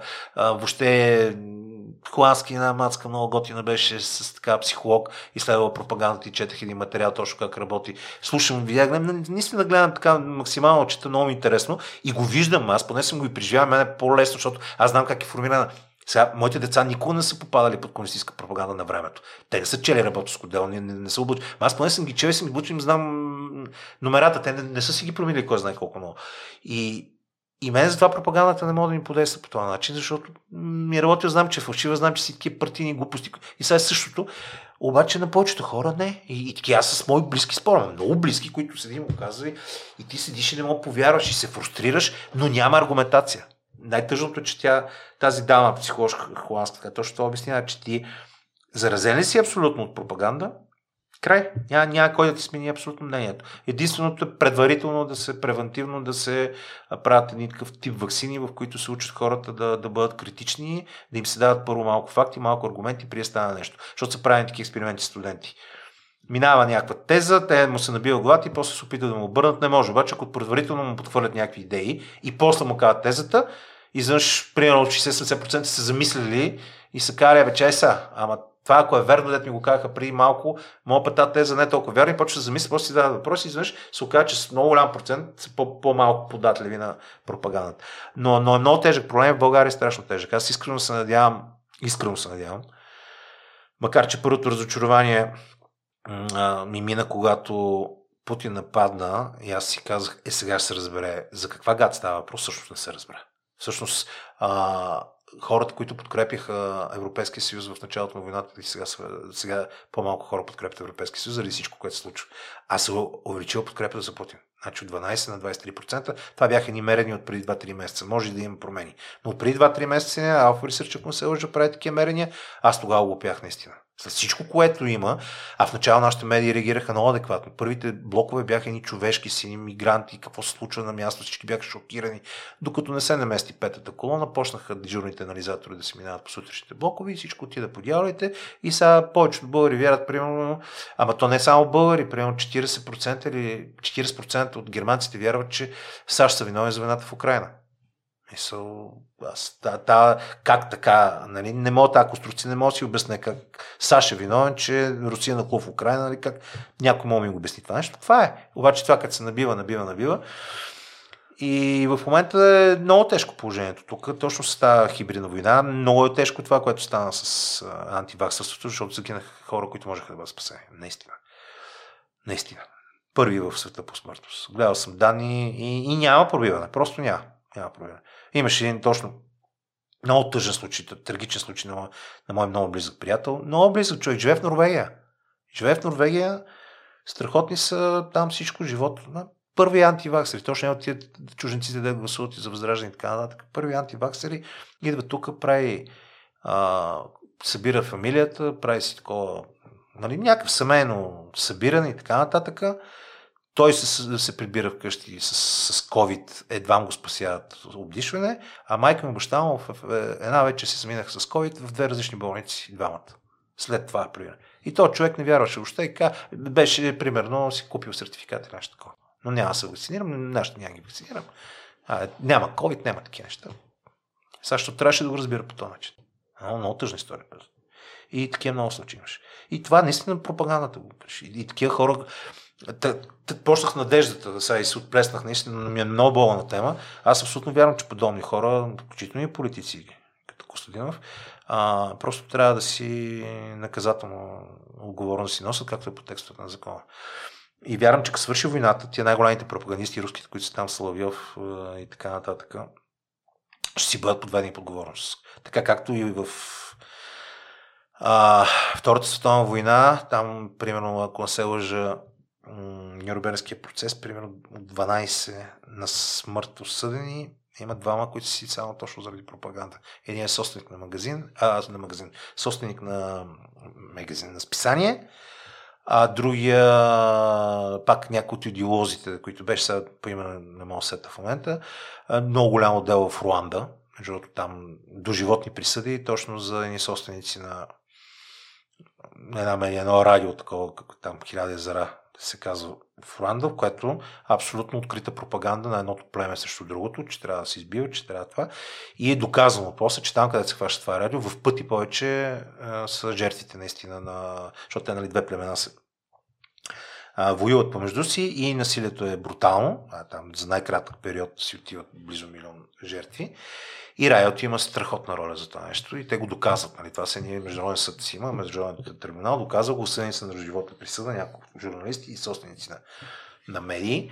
А, но и това съм сигурен в момента, като свърши войната, че като се почне с тия трибунали, защото без трибунали няма да мине, особено в днешно време доказателства се събират много по-лесно, но се надявам да, да има последствия на, въобще в целия свят с тази пропаганда. Не само руските ми и, и, и у нас всичките такива, защото това е реално един фашистски режим, един режим терористичен, който съвета на Европа обявява, че режим е терористичен. И ти да го подкрепиш открито, то даже в момента има текстове в наказателни кодекс, които могат да се преследват подобни твърдения.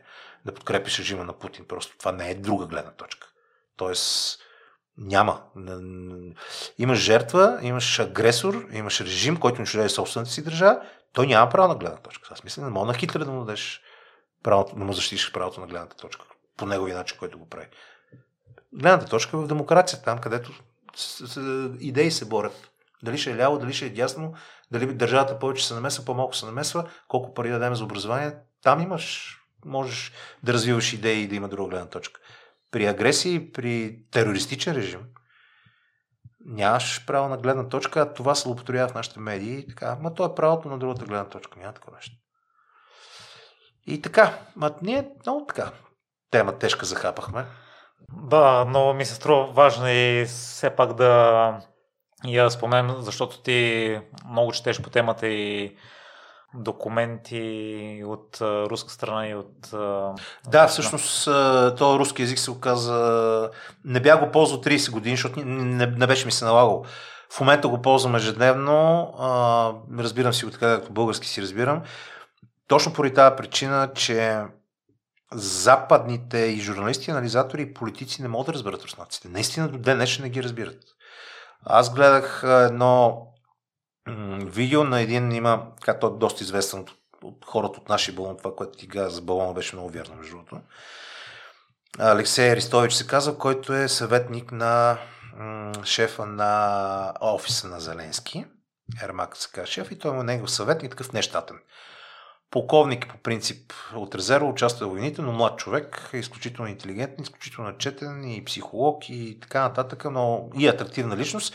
И те имат и даже един YouTube канал, който всяка вечер милиони гледания с един руски а, такъв адвокат и защитник на човешки права си имат, а, и двамата си имат канали, но всяка вечер правят такова предаване в YouTube, но него му слушах изказаното пред Европейския съд преди, а, Европейския съд, ох, Европейския съд, нали говорихме съд, пред а, Европейския парламент.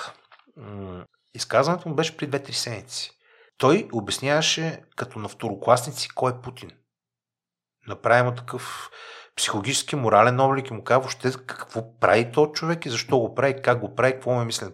Уния гледаха си висени чинета, не знаеха за какво им се говори, наистина.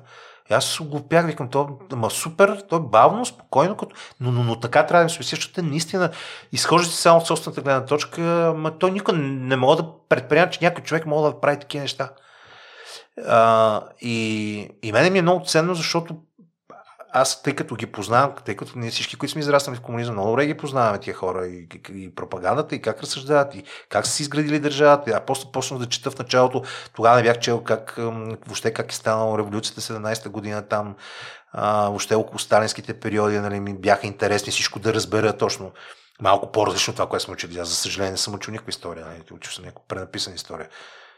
За генерал Колев чух, като стана на 20 няколко години, още не знах, че съществува такъв човек в Добруджа, един от най-големите герои на България.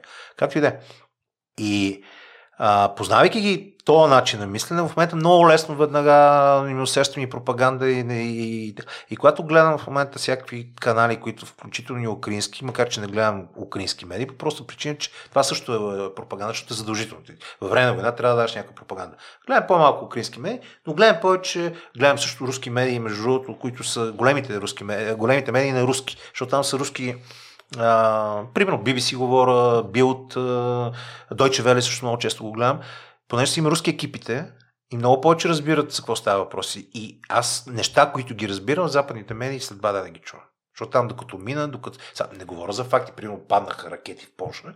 Говоря чисто аналитично, като се обсъждат някакви неща. Тези тия нещата, които излизат, ги чувам в западните медии ден-два по-късно и то не винаги ги разбрани. Той там има доста полезни идиоти, които фащат някакви такива тези и известни такива хора. А, но точно тази близост и това, което сме живяли, в момента ни помага на нас като казвам, нас имам преди изцяло източноевропейци. Някой скоро каза, източноевропейци са много повече в част, то затова е, при Балтика, защото са преживяли Съветски съюз. При Балтика много по-адекватна, Польша много по-адекватна като действие, още Чехия, Източна Европа. Сега ние сме си пета колона, Унгария също. А, но всичките дори са доста по-адекватни от западни държави, много по-крайни, много по-взискателни, защото знаят за какво става въпрос. Запада още не мога да осмисли съвсем.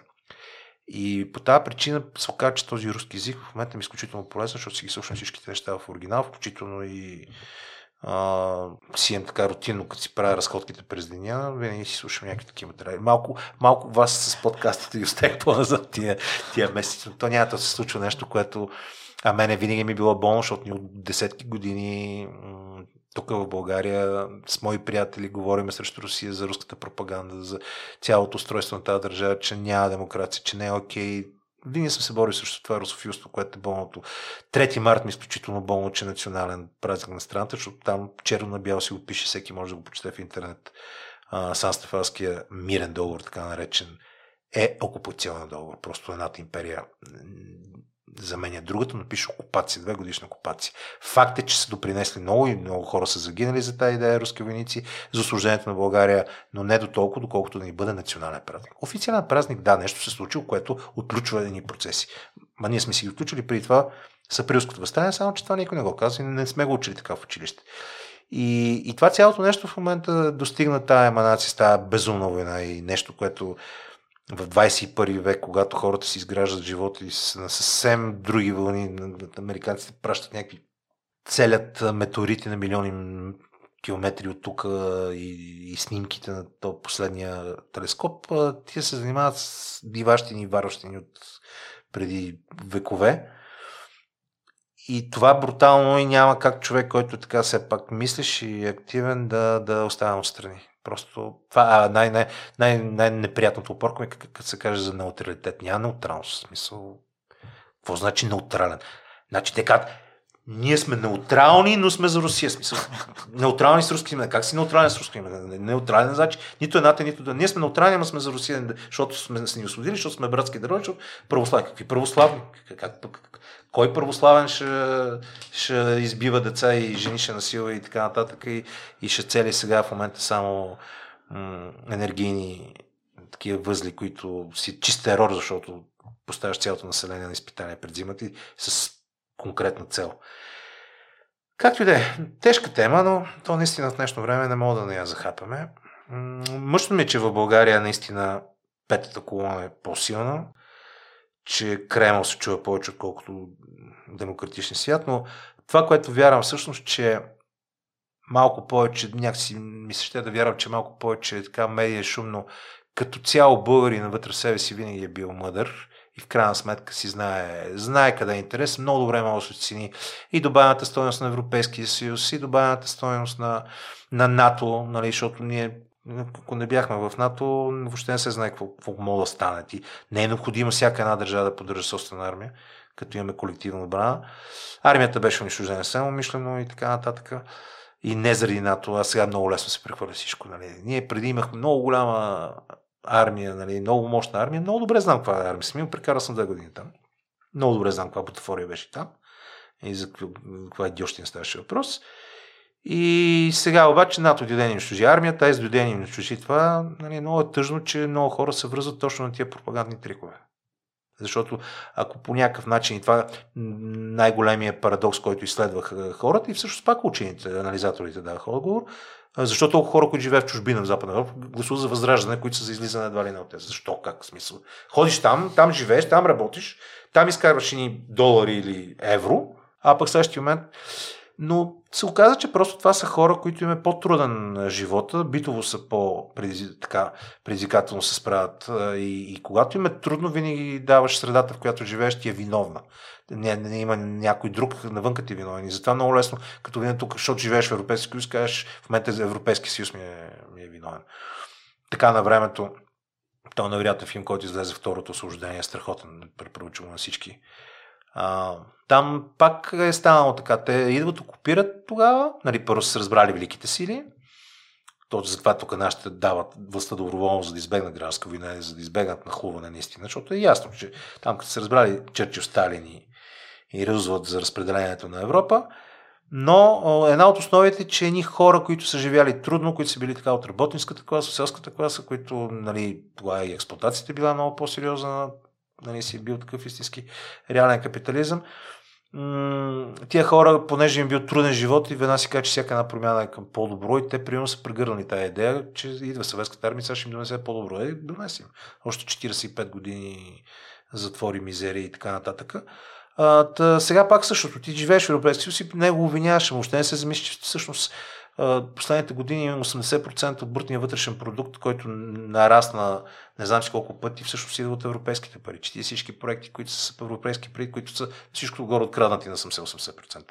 И въпреки това ние се развиваме. Че това, което си говорихме, децата могат да пътуват, могат да отидат да учат навън без някакви особени свръхусилия, финансови и така нататък. Там веднага дават и кредити, намира се и работа, нали, не е невъзможно в никакъв случай. И, и въобще цялата тая регулаторна рамка, чисто правна, тя, че тя те защитава, че ти наистина си в една държава, която в Европа и това ти си по средата на примерно 50-60 място, а останалите 200 държави живеят в по-нисък стандарт, колкото тук. И това трябва да се има преди и се оценява това цялото нещо и не е така с лека ръка, защото е ЕГ Брекзит. Лека ръка, уа, лъжи абсолютни, примерно. 380 там какво беше на ония автобуса да пише, 380 милиона седмично отиват за Европейски съюз, при които ние мога да ги вкараме приема в медицинско система, което се оказа, че не е така, защото да, толкова е някаква там членски внос, обаче взимат три пъти повече са взели през това време, обаче това никой не ти го казва. Или примерно, че 80 милиона турци ще емигрират в е, Великобритания. Ма тя цялата държава 80 милиона. Как, как една държава ще стане си засече и хората вярват в Великобритания, за такива неща става въпрос. Смисъл, не, не само в България са податливи, то това е много страшно. И в крайна сметка сега съдът и ближат рани и ще става все по-зле, по-зле, защото те пък Брекзита, който тук му беше познал много сериозната криза, в момента имат много а, сериозни проблеми с а, работната ръка. Защото сега българин да отиде да работи там не може да работи, трябва специални разрешения работа, както беше преди. И в един момент и там, като се насложиха кризата с пандемията и после кризата с войната и добре дошли у нас. Нали, така. Та, много трябва да се мисли, аз се притеснявам до някъде, но друга страна си мисля, че няма да стигне чакат такива крайности, да, но, но утре някакво даде сега, както раздухват някакви фалшиви референдуми, които те няма как да ги юридически, няма как да се организират за излизане от тези НАТО. Защото даже да се организира, ето само така се лъжи, да направим референдум и хората трябва да Ма ти да го не организираш, да го направиш, ти си подписал договор, не може да така от тези. Не, не, не е както в Великобритания, смисъл, по различен начин стат нещата. По друг начин сме си ги конструирали ние. Както и да е. И в тази връзка пропагандата е много опасна, защото разяжда обществената материя, всъщност е, отклонява обществото от важните теми. Отклонява обществото от това вътрешните проблеми, които трябва сами да си ги решим. Като корупцията, като съдената реформа, като бизнес средата и оттам вече основните системи, образованието, здравеопазването, нали, това са системите, които са най-тежко състояние, точно поради лошо управление, поради много кражби. И така.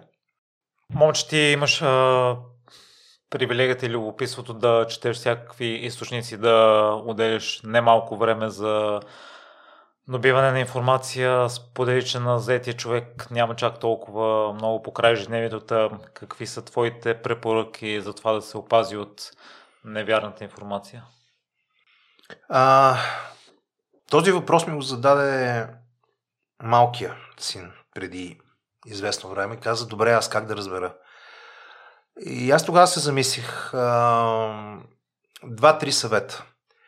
Първият съвет е да си намерите няколко източника, на които да вярвате.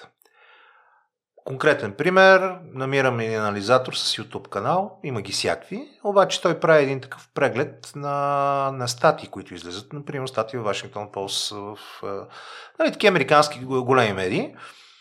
Слушам му епизодите и той казва тук в тази статия, еди какво си, тази статия и аз отделих време първите няколко пъти и ги проследих и наистина имаше така статия, в тази статия пише това и той беше направил анализ. И той казва, аз така, в смисъл, не предава статията и фактите, правя анализ и на тебе ти ясно, че предаваш анализ. От нататък вече знам, че този човек до голяма степен не мога да му имам доверие.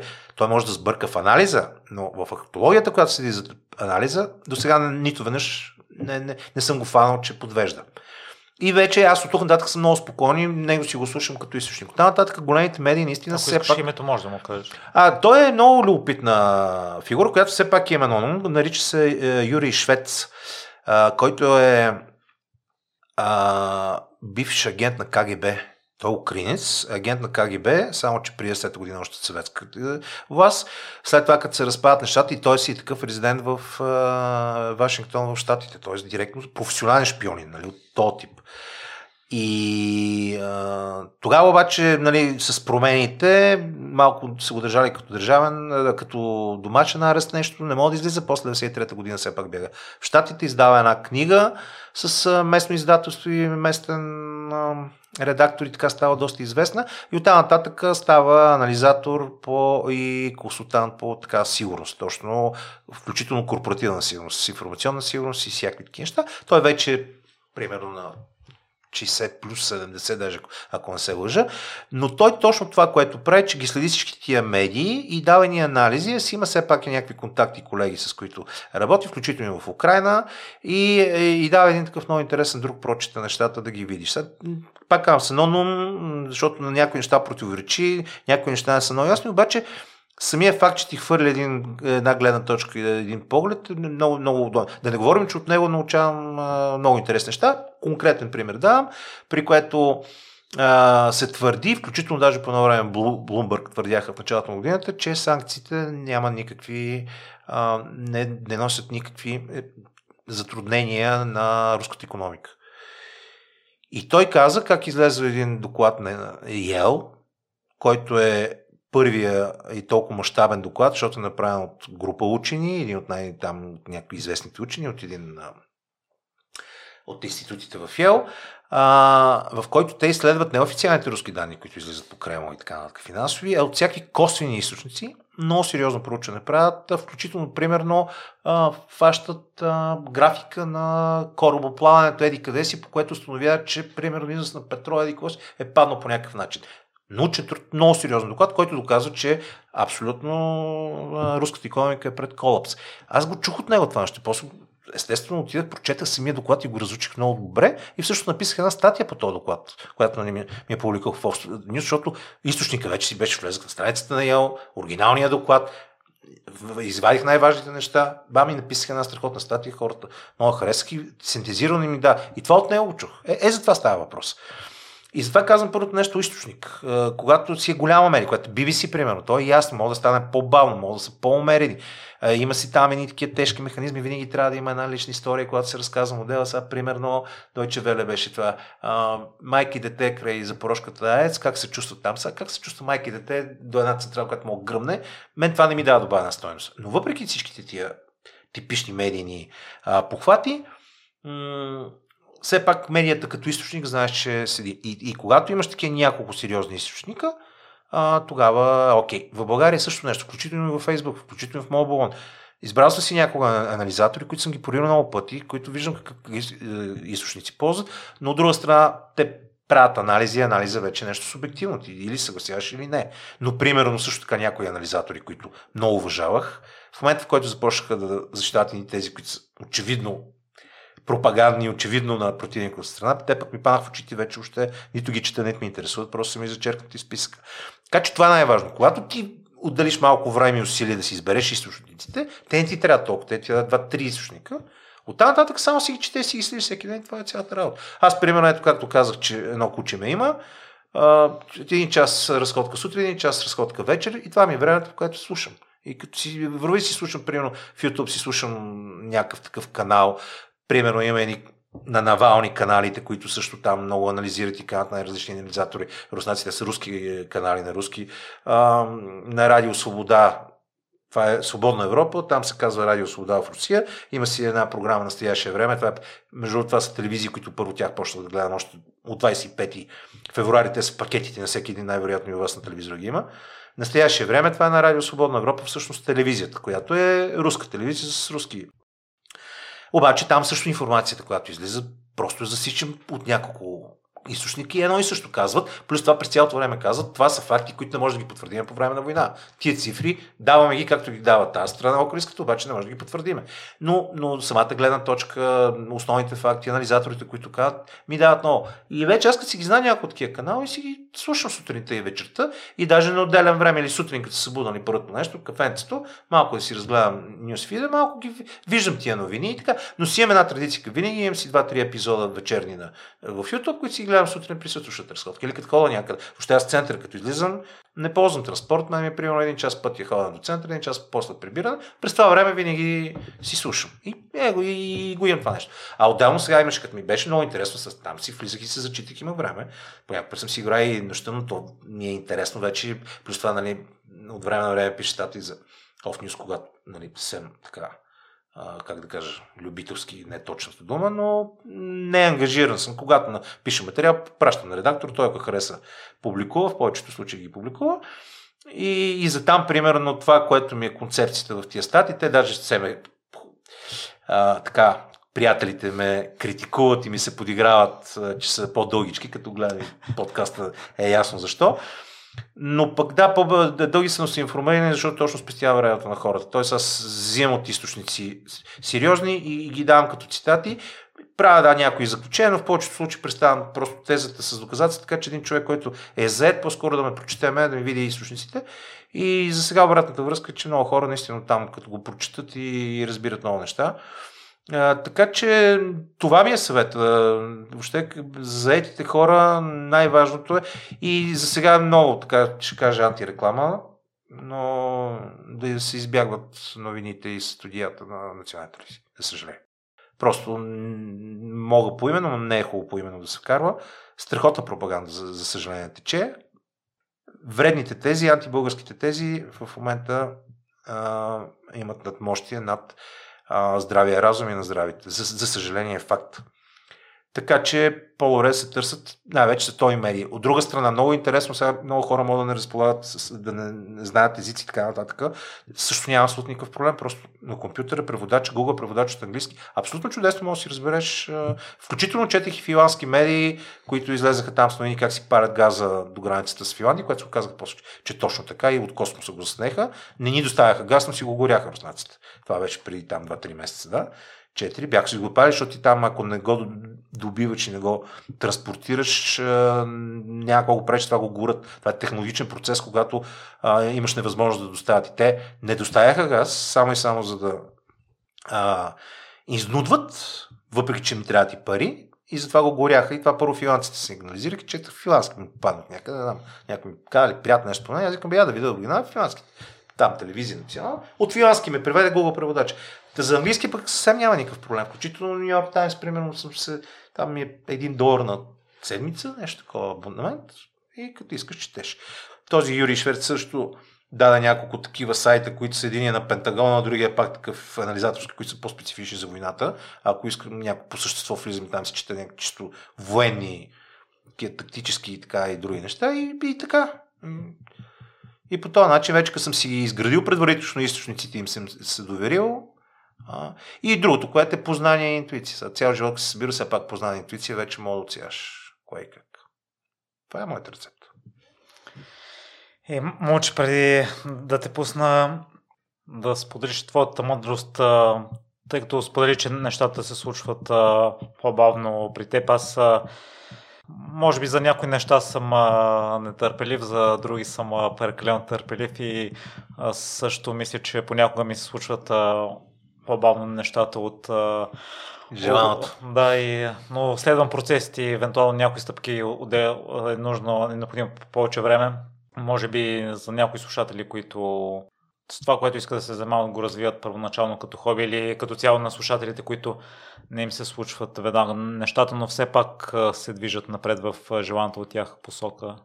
Какво би им казал? Ами, аз съм също това, което кажеш. За някои неща съм много нетърпелив. За съм търпелив, но като цяло аз съм много нетърпелив.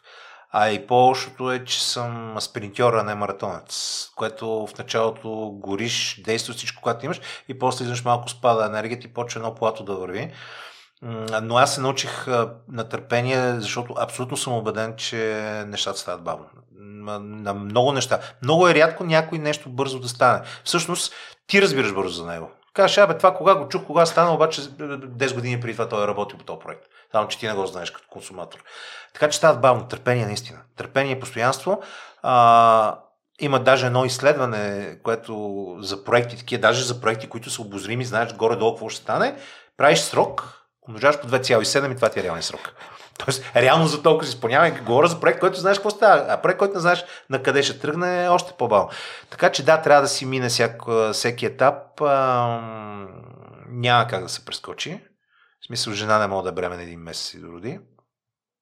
Това е положението. Чака се 9 месеца, в някои случаи 7, нали? но, но общо взето трябва да се, се минат тия процеси. Така че това, което а, сега мъдрост, а, не съм чак толкова мъдър още, и а, още по-малко по съвети мога да дам като съм в началото, но това, което аз правя на екипа ни е да, да действаме според динамиката, която се случат нещата, да го правиме максимално бързо, без да го форсираме и да го а, да не спираме да го правим също това е най-важното. И могат да ви намерят на Ideal. Ideal BG, да.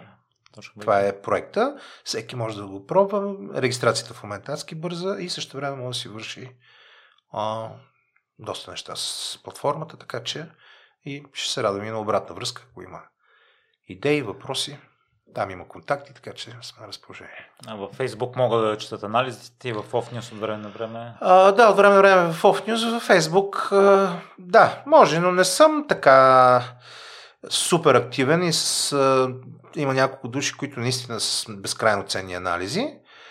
А, но да, все повече повече хора ме, ме следят, което ми става приятно. Вчера даже видях една приятелка, не бяхме се виждали много давно тя също ми каза, че чете в, в Off наистина, за съжаление, нямам още тази трибуна, която ми се ще и която наистина има хора, които аз пък чета много по и умели, и умни от мен, мога да кажа спокойно, абсолютно, и по-популярни най-вече, което е хубаво, защото е важно смислените постове и статии въобще като цяло да стигат а, до повече хора.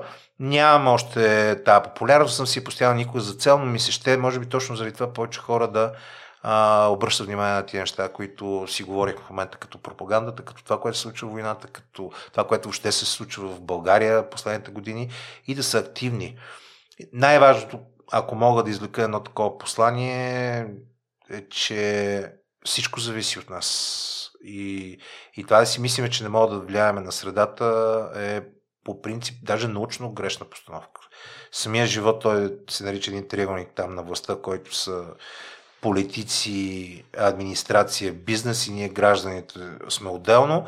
Може да натискаме на този триъгълник на властта само през политиците. Тоест там ние не можем. Ние не можем да натискаме бизнеса, не можем да натискаме администрацията. Но натискайки политиците, те могат да променят правилата и на бизнеса, и на администрацията, така че гражданите да живеем по-добре. Така че трябва да сме проактивни, това съм абсолютно сигурен. И като то завършим с политика, но когато казват аз се интересувам от политика, това е чудесно, само че политиката се интересува от вас.